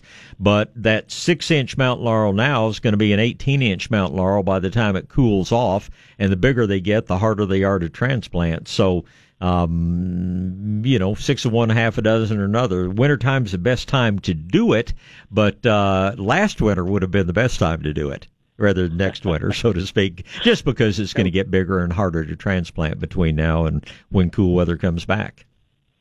Well, fantastic. Thanks for all you do. And really appreciate your show. Well, it's my pleasure. I appreciate the call, and uh, whatever you decide to do, have fun doing it. And we'll talk again. I'll get Mark in Houston next. Good morning, Mark. Good morning, sir. Hope you're doing well. I'm very well. How about yourself? Well, I'm vertical, as you know, which is at my age pretty close to well. Well, yes, and uh, I don't know how you feel about things. We had a customer here in town that uh, had a had a weekend place here in San Antonio, and I was making a delivery to them one time, and they have a big sign up in the backyard that said "Life is too short to live it in Houston." So I don't know whether you'll agree with that or not. I I know a few people that live in Houston that are happy with it, and a lot of them that can't wait to get to the coast or to the hill country every time they can.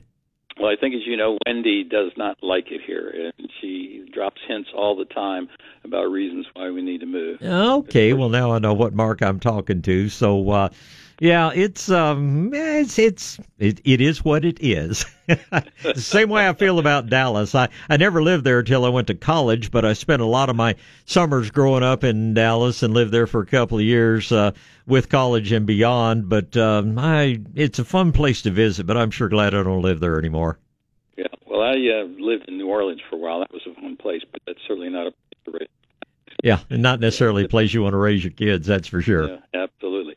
Uh, whenever we go to salad bars and they have jicama, I load up on the jicama. It's never occurred to me to try to grow it, but listening to your show today, it's kind of uh, piqued my interest in it. Can jicama be grown in the Houston area? Number one, and secondly, too late to try. Uh, it's not too late to try at all. As a matter of fact, I'll probably be planting some more seed this coming week. In Houston, I'd be growing it in a raised bed because the biggest enemy of jicama is soil that's too wet. And if you grow it in a raised bed, you're naturally going to have better drainage. And I'm going to give you about a 95% chance of growing good jicama. Nothing wrong with the soil, nothing wrong with the climate. Uh, but if we get into a monsoon season, it's not going to do as well. We have fewer monsoons in the hill country than you have in Houston. So that's my only hesitation, but uh, uh, should grow very easily and very successfully for you. Is it something that can be in a large pot? I understand it's it's a vine, so you have to have some kind of a trellis for it. You know, you would. You could grow it in a tomato cage. Uh, I'm very fond of these fabric pots. Uh, you know, a hard sided pot, you may get sort of deformed growth. If I were growing it, I wouldn't be doing one per pot. I'd be doing like a 14, 16 inch pot and planting about three seeds per pot. But uh, look for the what they call the smart pots or the big bag beds, something like that. I think they do just fine in that, do very well. And then you just put a tomato cage in the top of it and let the vine grow up. They don't make a real dense foliage. This is not like planting Confederate jasmine or you know, wisteria or something like that, that, you know, one plant's just going to dominate. You could easily grow three plants in a 14, 16 inch uh, pot and uh, one tomato cage be all the, all the uh, trellis you needed for it to grow on. Super. Now, do they have sexes? Are they male, female plants as well, or no? Does everyone that no? they're every one of them uh, is monoecious. They have uh, they they're what we call perfect flowers. It's uh, taking me back to my days of teaching basic botany. Some plants, the plants are separate, male and female. Some plants, the flowers are separate. Same plant has male flowers and female flowers. Those are called imperfect flowers. But a plant like a jicama has what we call perfect flowers. It has both stamen and pistil. So, uh, um, you know, every flower could potentially make a seed and are actually a seed pod. You're going to develop a, uh, you know, little bean like seed pod. And I find, you know, in mine, it's usually uh, two, three, four seeds per pot. Occasionally I'll get one that has eight or ten seeds in it, but uh, they're fairly fairly prolific in seed production. Every plant you plant, you're probably going to get a minimum of 15 or 20 seed out of at the end of the summer. So uh, um, you're going to do fine with them without any. Uh, the plants are going to do it without any help from you.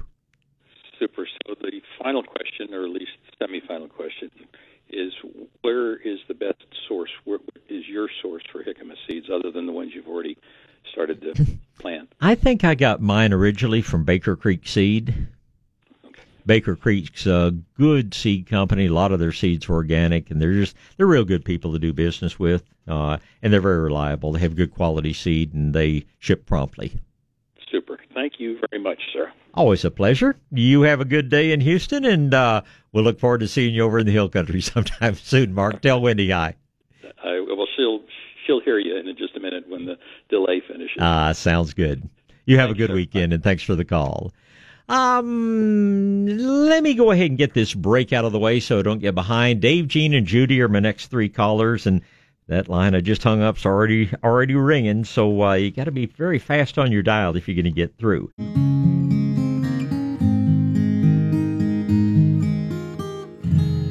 All right, back to gardening and back to the phone lines. Dave, Jean, Judy, and Paul in that order. Good morning, Dave. Good morning from soft and uh, sweet Fair Oaks Ranch.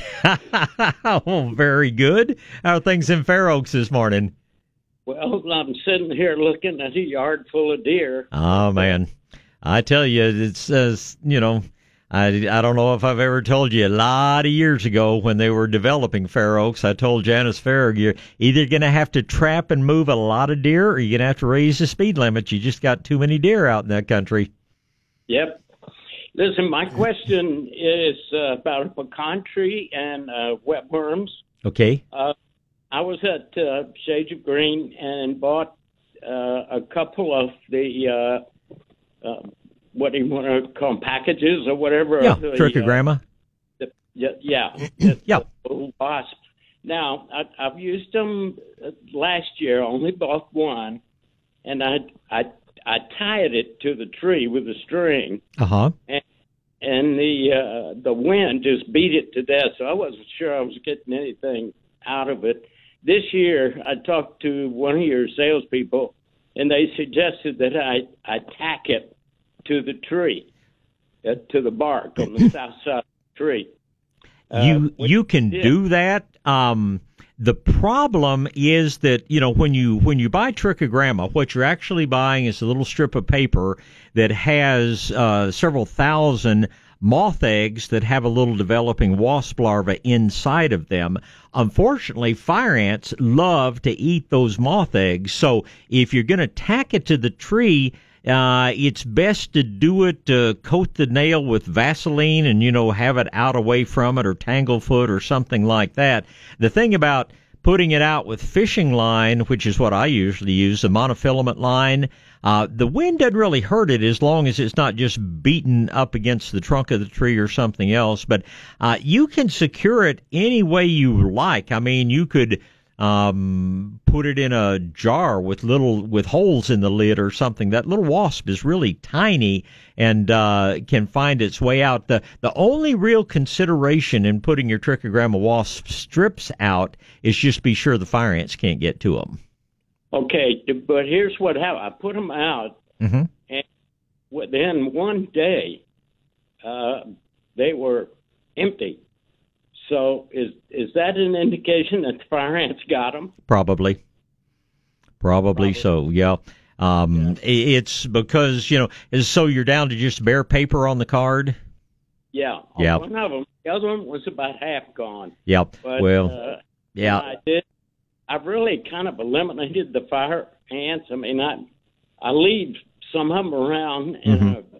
a in a like a, uh garden that I have because I have a dog and I figure they'll do a number on the ticks and the fleas. Well, the ticks, the ticks especially. I do the same thing, but uh, yeah, that's and it's it's just frustrating how good they are at finding and how quick they find things like that. So, um, you know, if if I were going to tack them to the tree, I would probably use something like a 16 penny nail. And I'm going to slide that little strip all the way out to the head of the nail, and I'm going to have three inches of bare nail between the strip and the bark, and I'm just going to coat the shaft of that nail with uh, tanglefoot, Vaseline, axle grease, whatever I can find that the ants can't cross. Yeah. Okay. I'll I'll I'll probably try that next time. I I was pretty lucky at getting rid of them last year. Yeah. And it, they're not overcome in their spotting. Well, they're way up in the tree. I can't get to them. and that's that's why the trichogramma are the answer to both pecan nut casebearers and webworms. The webworms seem to be a little late in coming out this year. I certainly hope that remains the situation.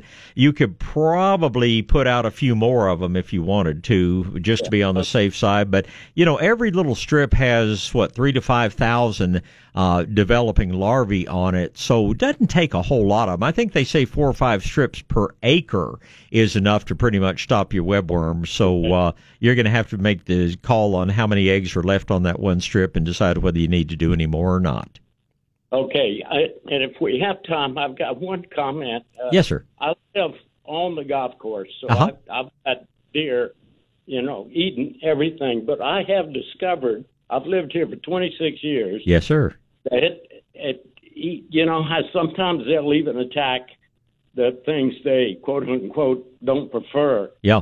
But notice if it's new, uh, they'll pull up anything. But Oh, yeah. I can protect it for one or two years with you know chicken wire or something. Then after that, once it becomes a mature plant, they won't bother it anymore. Well, and here's here's what you're doing. A deer doesn't have incisors. It doesn't have teeth that it can bite a leaf off to taste it. So the only way it gets a taste of it is they have to rip it off and they're not intentionally pulling your plants up. But they're ripping, trying to get enough of a mouthful of it to see what it tastes like, and in the process, they're pulling it up out of the ground. Second thing is that when you first get plants from a nursery, when a nursery first gets plants from our growers, 99% of the big nursery chains or, or growers, they use uh, these synthetic chemical fertilizers that produce a fast growth that doesn't have a lot of aromatic quality. So a lot of things the deer will eat uh, at first, but once you get it in the ground, once you're giving it your good organic fertilizer, things like that, it starts developing those natural oils and things like that. And the same plant that the deer dined on two weeks ago, once that plant's put on a few leaves, once that, that plant has gotten away from that uh, that junk food that the grower was putting on it, uh, many plants, uh, and you can look around Fair Oaks Ranch and see what's deer resistant. Is viburnum suspensum, is mountain laurels. Uh, there, there are a number of things, but you're very accurate in your observations that when they're first planted, they are a lot more susceptible to damage. And many plants, after they've been in the ground, even for a few weeks, will be much more resistant to deer damage. Well, thank you for taking my call and uh, listen to you all the time. Well, thank you for calling, Dave. It's always good to hear from you, and uh, I appreciate it. And let me get on to Gene. Good morning, Gene. Good morning, Bob. Morning. I just have a question. You had talked yesterday, I believe, about the Gulf fritillaries. Yes. And uh, I got uh, some passion vines I started growing this year. Uh huh. And you know, the, they laid eggs, and the caterpillars are all over them, and they have eaten those things down to nothing. Yep. Uh, so I was just wondering, what other plants do the what, what could I maybe transfer them to, uh, so they don't die? Well, they they are pretty much passion vine is about the only thing they feed on. Now, okay. our native passion vine. Uh, is hardier than say the incense, which is the real deep purple one, and uh, um, I would always uh, put out, you know, a, a native plant along with uh, one of the prettier ones. Although the native plants are still pretty and unusual, but that incense passion vine, that's just so fragrant. And uh, just quite frankly, every now and then you just have to pick a few of the caterpillars off and you know leave part of the vine for the caterpillars and keep part of the vine for Gene. But if I was yeah. uh, uh, there, there are just not any other groups of plants that that Gulf fritillary uses as a larval host. But uh, okay. if you plant some of the uh, the native passion vine, uh, it's going to be so vigorous and produce so much foliage. I've never seen them totally strip it the way they do some of the some of the more uh, uh, horticulture varieties. Well, what is the native then? It is kind of a whitish one with a blue cast to it. Uh, it's a pretty thing. It's uh, it's a woodier plant, and it usually doesn't freeze. I've got it on the edge of my vegetable garden, and uh, it's um, gosh, I wouldn't. I don't know how to describe it to you, other than it's just it's a much lighter color with uh, darker overtones. The flower itself is very very similar to uh, the other passion vines. What is the name of that? Is there a name that I should look for? I just just ask for native passion vines. Native? Yeah. All right. Well, thank you, Bob, and uh, I will take a look around for that.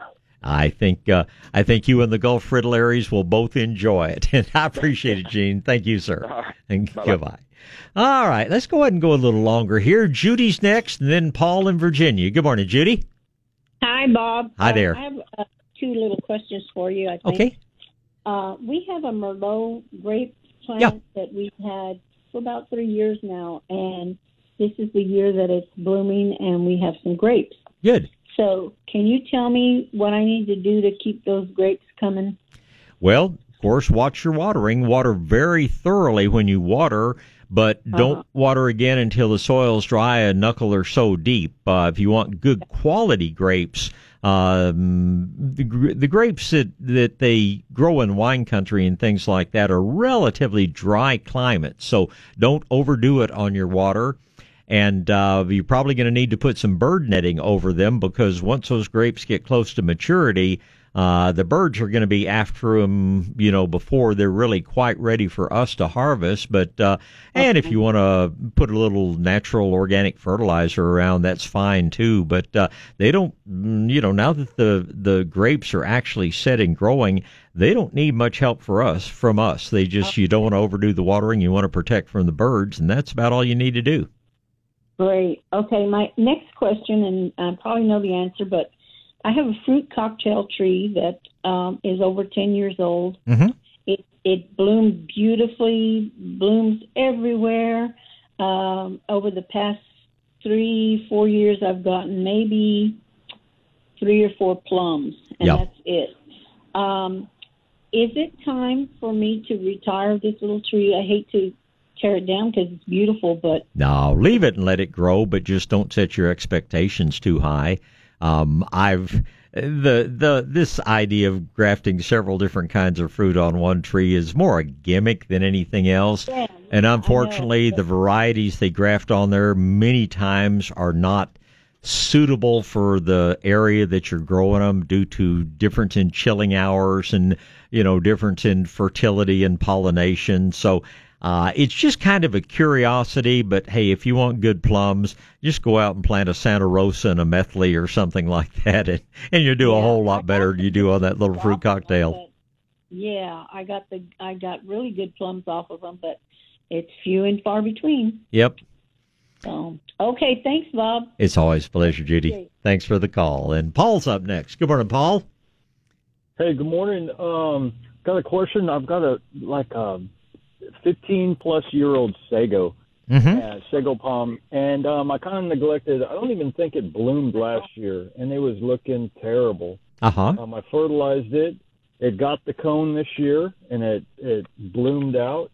And I went in this morning. I cut out all the dead stuff, but um, so all I have left is that top new crown. Uh huh. Yeah. The question is, there's a bunch of pups at the bottom. That you can do whatever you Um, want. So it really Um, flares at the bottom. Can I cut that? So Okay, hang on just a second, Paul. I've got uh, this last call didn't hang up properly. Let me do something here. Let me do this and okay. Now we should be in good shape. Okay, so you've got the pups coming out at the bottom. The growth off that were coming out of those. My question is, it doesn't have that nice cylindrical um, trunk that goes into the ground. It flares out because of all these pups. Right. Is it safe to cut those, or should I just leave it? It's up to you. Uh, you're not going to hurt the parent plant. Uh, now that it is through the reproductive phase, it's going to start putting on more that you know that little set of fronds it does once a year. It's going to go back to doing that on the top of the plant.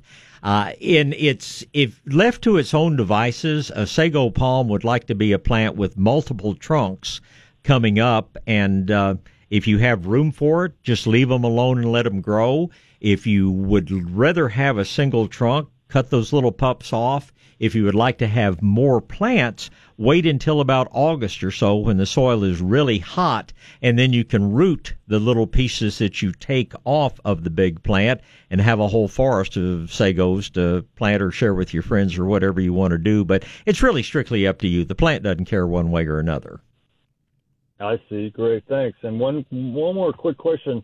I have a uh, peach tree that is just loaded. very good Do I? I mean, is it too much for the tree, or am I i- interrupting its own natural thing? Should I pull some off? You know, if you'd asked mean, me this, if you'd asked me this down to the question, yeah, if you'd asked me this question six weeks ago, I would have told you to thin the fruit. This late into the process, it's not going to make much difference. So, no. Uh, what what variety of peach is it? Um, I think it's a golden. I can't recall. I'm sorry. Okay.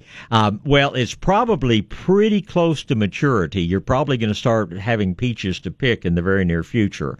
So I'm just going to prop the limbs up as best I can um, and just enjoy the fruit. It's probably going to mature at a little bit smaller size than if you had thinned the fruit out. But the time we thin the fruit out is when it's the size of a marble, not when they're already up to golf ball size or bigger. So at this point, just let the tree do its thing, prop it up if you feel like a limb is in danger of breaking. And try to beat the birds to uh, some of the most delicious fruit you're ever going to eat. Amen. Thank you, Bob. I love your show. I appreciate it. Thanks for the call this morning, Paul.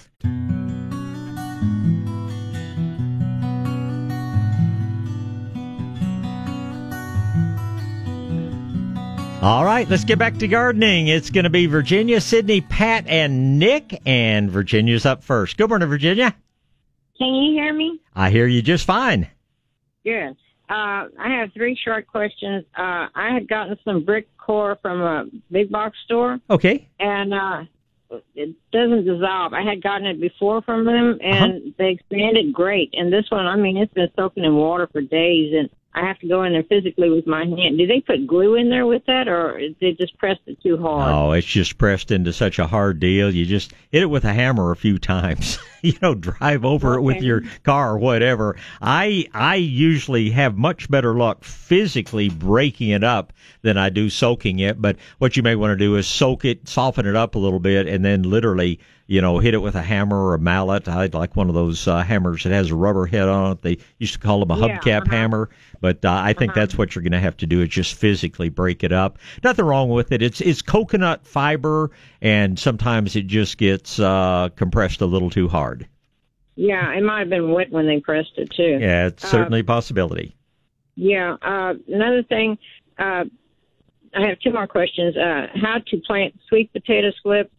Uh, am I going to be using uh, rock phosphate? Don't do that. What to do uh, with them too? Do you have your Do you have your slips rooted and ready now? Yes. Uh-huh. But I mean, I want to transplant them into a different area. Yeah, I uh, I don't normally worry about uh, the rock phosphate on sweet potatoes. I don't think it makes a lot of difference. Just you know, good loose soil and plenty of sunshine. Uh, sweet potatoes are easy to grow. They're going to make a vine that's going to kind of try to take over the world. But it's uh, uh, it's not a bad thing. Just plant them out in the sunshine. You'll need to give them plenty of water at first. In fact, you'll need to water them pretty regularly right along. I plant Yeah. mine in a uh, defined bed. I actually use one of those fabric beds because I don't want them to come up, you know, all over the entire garden and may never know where the sweet potatoes are. But uh, they're really easy. Yeah. Just just plant them out in the sun in almost any soil. Keep them watered and get ready for sweet potatoes. What about fertilizer? Hasta Gro or no fertilizer? Or Hasta Gro is fine. If you want to put some growing green or uh, nature's creation in before you plant, then uh, that's fine. But uh, to follow up afterwards Hasta Gro is great. Okay. Last question. Can you use Epsom salt and rock phosphate together? I know not stir them up together, but I mean, like you transplanting tomatoes. Plant- Well, I wouldn't, and here's the reason. Rock phosphate is actually something that's going to affect the roots of your plant, and we put it in as a glob where the roots can take that up. Epsom salts, on the other hand, you're actually changing the chemical nature of the soil. So we want to spread the Epsom salts all over the place where we only want to concentrate the uh, rock phosphate. So no, I'm just going to sprinkle the Epsom salts around on the surface of the soil and, you know, water in or wait for the rain. But the rock phosphate is going to be in a solid glob in the bottom of the hole. So no, I, I, I would use them differently. You can do it at the same time. I mean, you can put your Epsom salts out uh, immediately after you've planted your plants, but I, I sure would mix the, the phosphate and the Epsom salts together. I usually plant garlic with my uh, tomatoes for like a- antifungal problems. Uh-huh. Uh, can they be exposed to Epsom salts? Sure. big no-no? Sure. There's And nothing- And Yeah. edible. Uh, no, it's not going to harm them or change the quality in any way. Epsom salts are just magnesium sulfate. Some plants like roses absolutely love it. Some plants like tomatoes is really good at stopping the blossom end rot, rot but it's not going to hurt anything and it's not going to affect the flavor or the growth of anything else. Okay, thank you very much. You have a very good show. I appreciate that as always. You have a wonderful Sunday and let me get Sydney in here. Good morning, Sydney. Hi, good morning, Bob. How are you? I'm good. How about you today? I'm fine. I don't know if you remember me. It's been a while since I called. I'm out here by the olive farm. Right. Um, so my problem previously was always grasshoppers. Whenever I had a beautiful garden, they'd come and clean me out. Right. So I said uh, I would not do another garden unless I had a greenhouse. So my son helped me build a greenhouse. Excellent. And yeah, everything is doing pretty good. Now, I did go out there a couple of weeks ago and I found, I, I don't know what they were, they were little orange bugs about the size of a ladybug. Mm-hmm. And so um, I don't know if you know what those are. Um, Are were they- kinda, I guess maybe like a beetle. Okay. Do, or did they have a, you know, like a, an almost a hard shell like a ladybug, or did they have long black legs? No legs, but uh, hard shell. They're probably a form of ladybug. There are about six different kinds of ladybugs.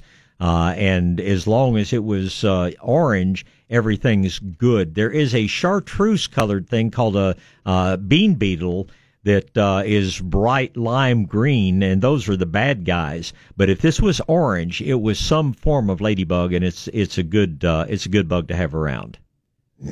Oh, okay. Because I noticed my, they were only on one tomato plant, mm-hmm.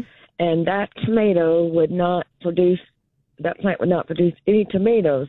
Now I picked off probably a good twelve over a three day period, Mm-hmm. and then I noticed I started getting tomatoes.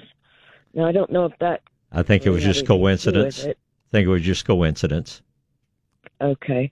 So now I guess my question is everything's doing pretty good. I do have some cucumbers that are looking pretty um just the plants. Mhm. Um yellowish, green, light greenish yellow. Uh huh. Is that overwater or do I need to give it some nutrients? I'll probably give it some nutrients.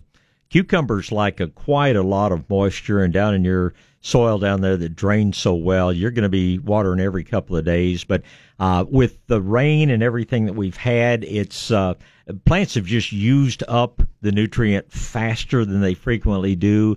I'd be using some Hasta Gro or you know one of the good liquid fertilizers. Medina also makes a fish fertilizer liquid that's very good. Espoma makes a good liquid fertilizer, but uh, I'd be feeding those cucumbers every couple of weeks to keep them greener and to keep them going. Okay. And since the tomato plants and everything else are doing good, just go ahead and just leave them alone. just leave them alone. Keep feeding them as well. And um, you can expect that your big fruited tomatoes are going to stop, slow down on setting new fruit simply because the night temperatures are high. Your cherry tomatoes are going to continue to set fruit all summer, but uh, just keep on feeding. You ought to be producing eggplants. You ought to be producing bush beans, cucumber, squash. There should be a lot of things coming on in the garden. But uh, if you feed regularly, you'll stretch that season of harvest out a lot longer. Okay. All right. Okay, Bob. Well, sounds good. Thank you very much. And if you haven't planted any okra and you like okra, it's not too late. Get your okra planted soon, and because it's a real hot weather lover, and uh, for people that are still looking for something to put out in the garden, I'd still recommend okra is one of the very best things. So you get out and enjoy it, Sydney. I appreciate the call. Okay. Thank you. Bob. Have a good Uh-huh. You too. Bye. All right, man, where did those three hours go? This day has raced by, and phone lines have stayed absolutely jam packed, which I appreciate. Uh, let's finish up with Pat and Nick, and Pat is up first. Good morning, Pat. Hi, hi, good morning. Good morning. I'm calling about a large jalapeno plant, Bob. It was had a bunch of blooms on it, and then suddenly dropped most of its leaves just from one day to another. Is it in a pot or is it in the ground? Well, it's in the pot, but I have some bell peppers that are in the ground, and the same thing happened to them. Are the leaves on the ground underneath the plant, or did the leaves disappear completely? No, they're there. They're underneath the plant, just whole looks like. It is probably a water issue, and my suspicion is that it probably got too wet. Peppers, uh, they like plenty of water, but they like to dry out between waterings. And if they stay too wet, you'll you'll lose the leaves, and if you don't watch that watering, you'll lose the plants. So, are you seeing any new leaf growth on them? Uh, not yet. It just happened yesterday. Okay, well, don't water anymore until that soil is dry a good half an inch deep. You probably have to water the pot before you'll have to water the ones in the ground. When you water, it would be good to add a little Super Thrive or a little uh, liquid fertilizer like Hasta Gro or something like that. Usually the plants will come back out, but I think you're just being a little too kind to them, Pat. I think you're taking a little too good care of them, and that's really good on bush beans and cucumbers and really bad on peppers. Oh, okay. Well, I'm glad that's all it.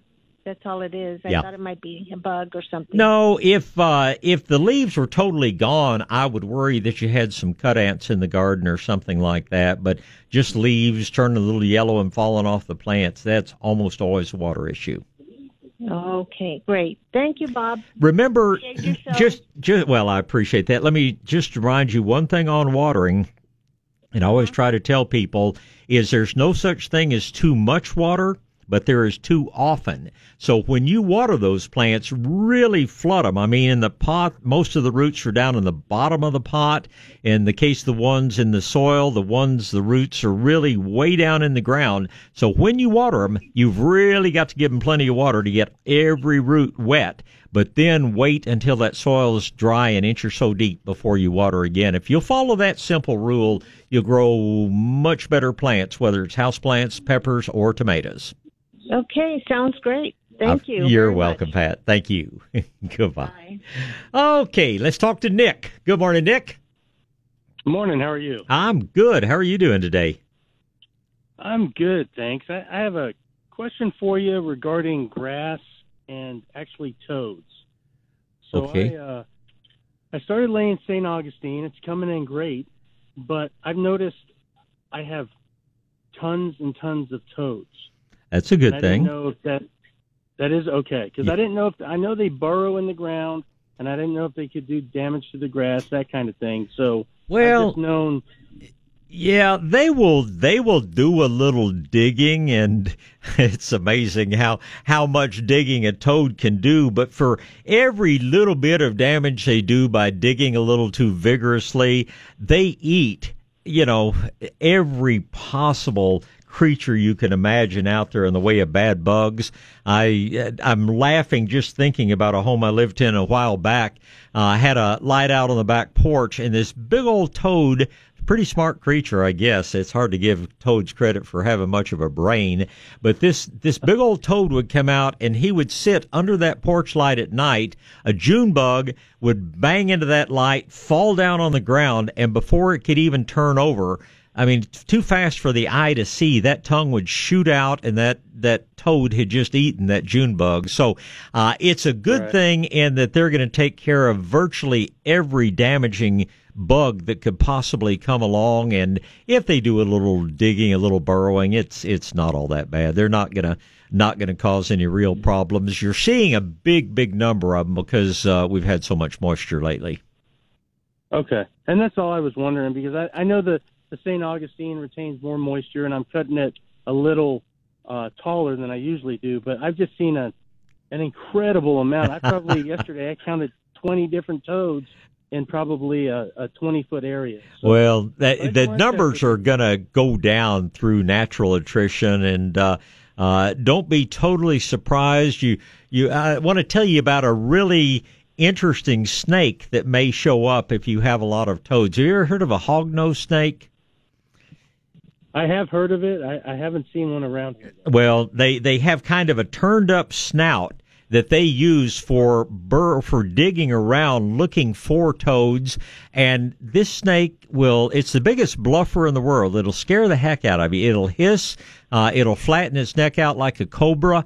It'll draw its head back and it will strike at you like you wouldn't believe but it never opens its mouth. It never tries to bite you. It just sits there and jabs it with the jabs you with its nose but it's the biggest bluffer in the world. And especially your wife or kids can can frighten them substantially. But the funniest thing about them if it's not if you if its bluff doesn't work to get you to go away and leave it alone, it turns over and plays dead, and it looks just exactly like a dead snake. You can call its bluff. If you turn it right side up, it knows that a dead snake's supposed to be upside down. It'll turn over upside down again. So if you got a lot of toads, you may have a hognose snake show up, but uh, uh, it's not a bad thing, and, and and they're just amusing creatures. So leave them be. But the the toads are they're going to do a lot more good than they are damage. And if they do a little burrowing, just take your foot and push that dirt back into the hole, and don't worry about it. Right. Perfect. All right, sir. I appreciate it. I love your show. Well, I appreciate it. Let me ask you just one or two more quick questions about your grass. How long has it been since you put it in? Uh, about I want to say about five to six weeks. Okay, so it's uh, pretty well established. Uh, you ought to be cutting back to watering about every three days at this point. Uh, another month or so, you can cut back to watering once a week. But I get away from daily watering because that's going to start keeping it too wet and you can have some problems. But uh, I'd be watering about every three days, maybe every four days. If you haven't already done so, it's certainly time to put a little bit of organic fertilizer out. And uh, sounds like you're off to a real good start. Perfect. Yes, sir. That's what I've been doing. So Nick, you keep up the good work and call me anytime we can help. Hey, thanks a lot. My pleasure. Thank you, sir. All right. Yeah, I just had to throw a little bit about hognose snakes because they are so funny and they're very beneficial. I don't don't ever harm a hognose snake, but they are the biggest bluffers in the world. And knowing that most people are afraid to afraid of snakes to begin with, it's just almost humorous re- watching a person's reaction to those things including my grandfather who used to call them hissing adders. But anyway, that's a whole other story. Uh, phone lines are open now for Dr. Kirby's show. We've only got less than a minute left here in the uh, plant show. Uh, just, you know, don't know of any real big events going on in the gardening world, but do remember it's Father's Day and do remember lots of dads like working in the yard and there are some great tools out there. Uh, we've discovered a new line of tools from a company called Centurion. I'm really impressed. They're really top quality and really reasonably priced. So uh, think about visiting a good nursery, thinking about visiting a good nature store like Wild Birds Unlimited as you do your Father's Day shopping because uh, two weeks from today, that's when you better be doing something nice for your dad. Um, in the garden, certainly time to uh, plant okra. If you can find transplants, you can put out more tomatoes or peppers. You can plant more bush beans. You can plant more cucumbers and a lot of other things that I guess we'll just have to talk about next week here on KTSA Radio in beautiful San Antonio, Texas.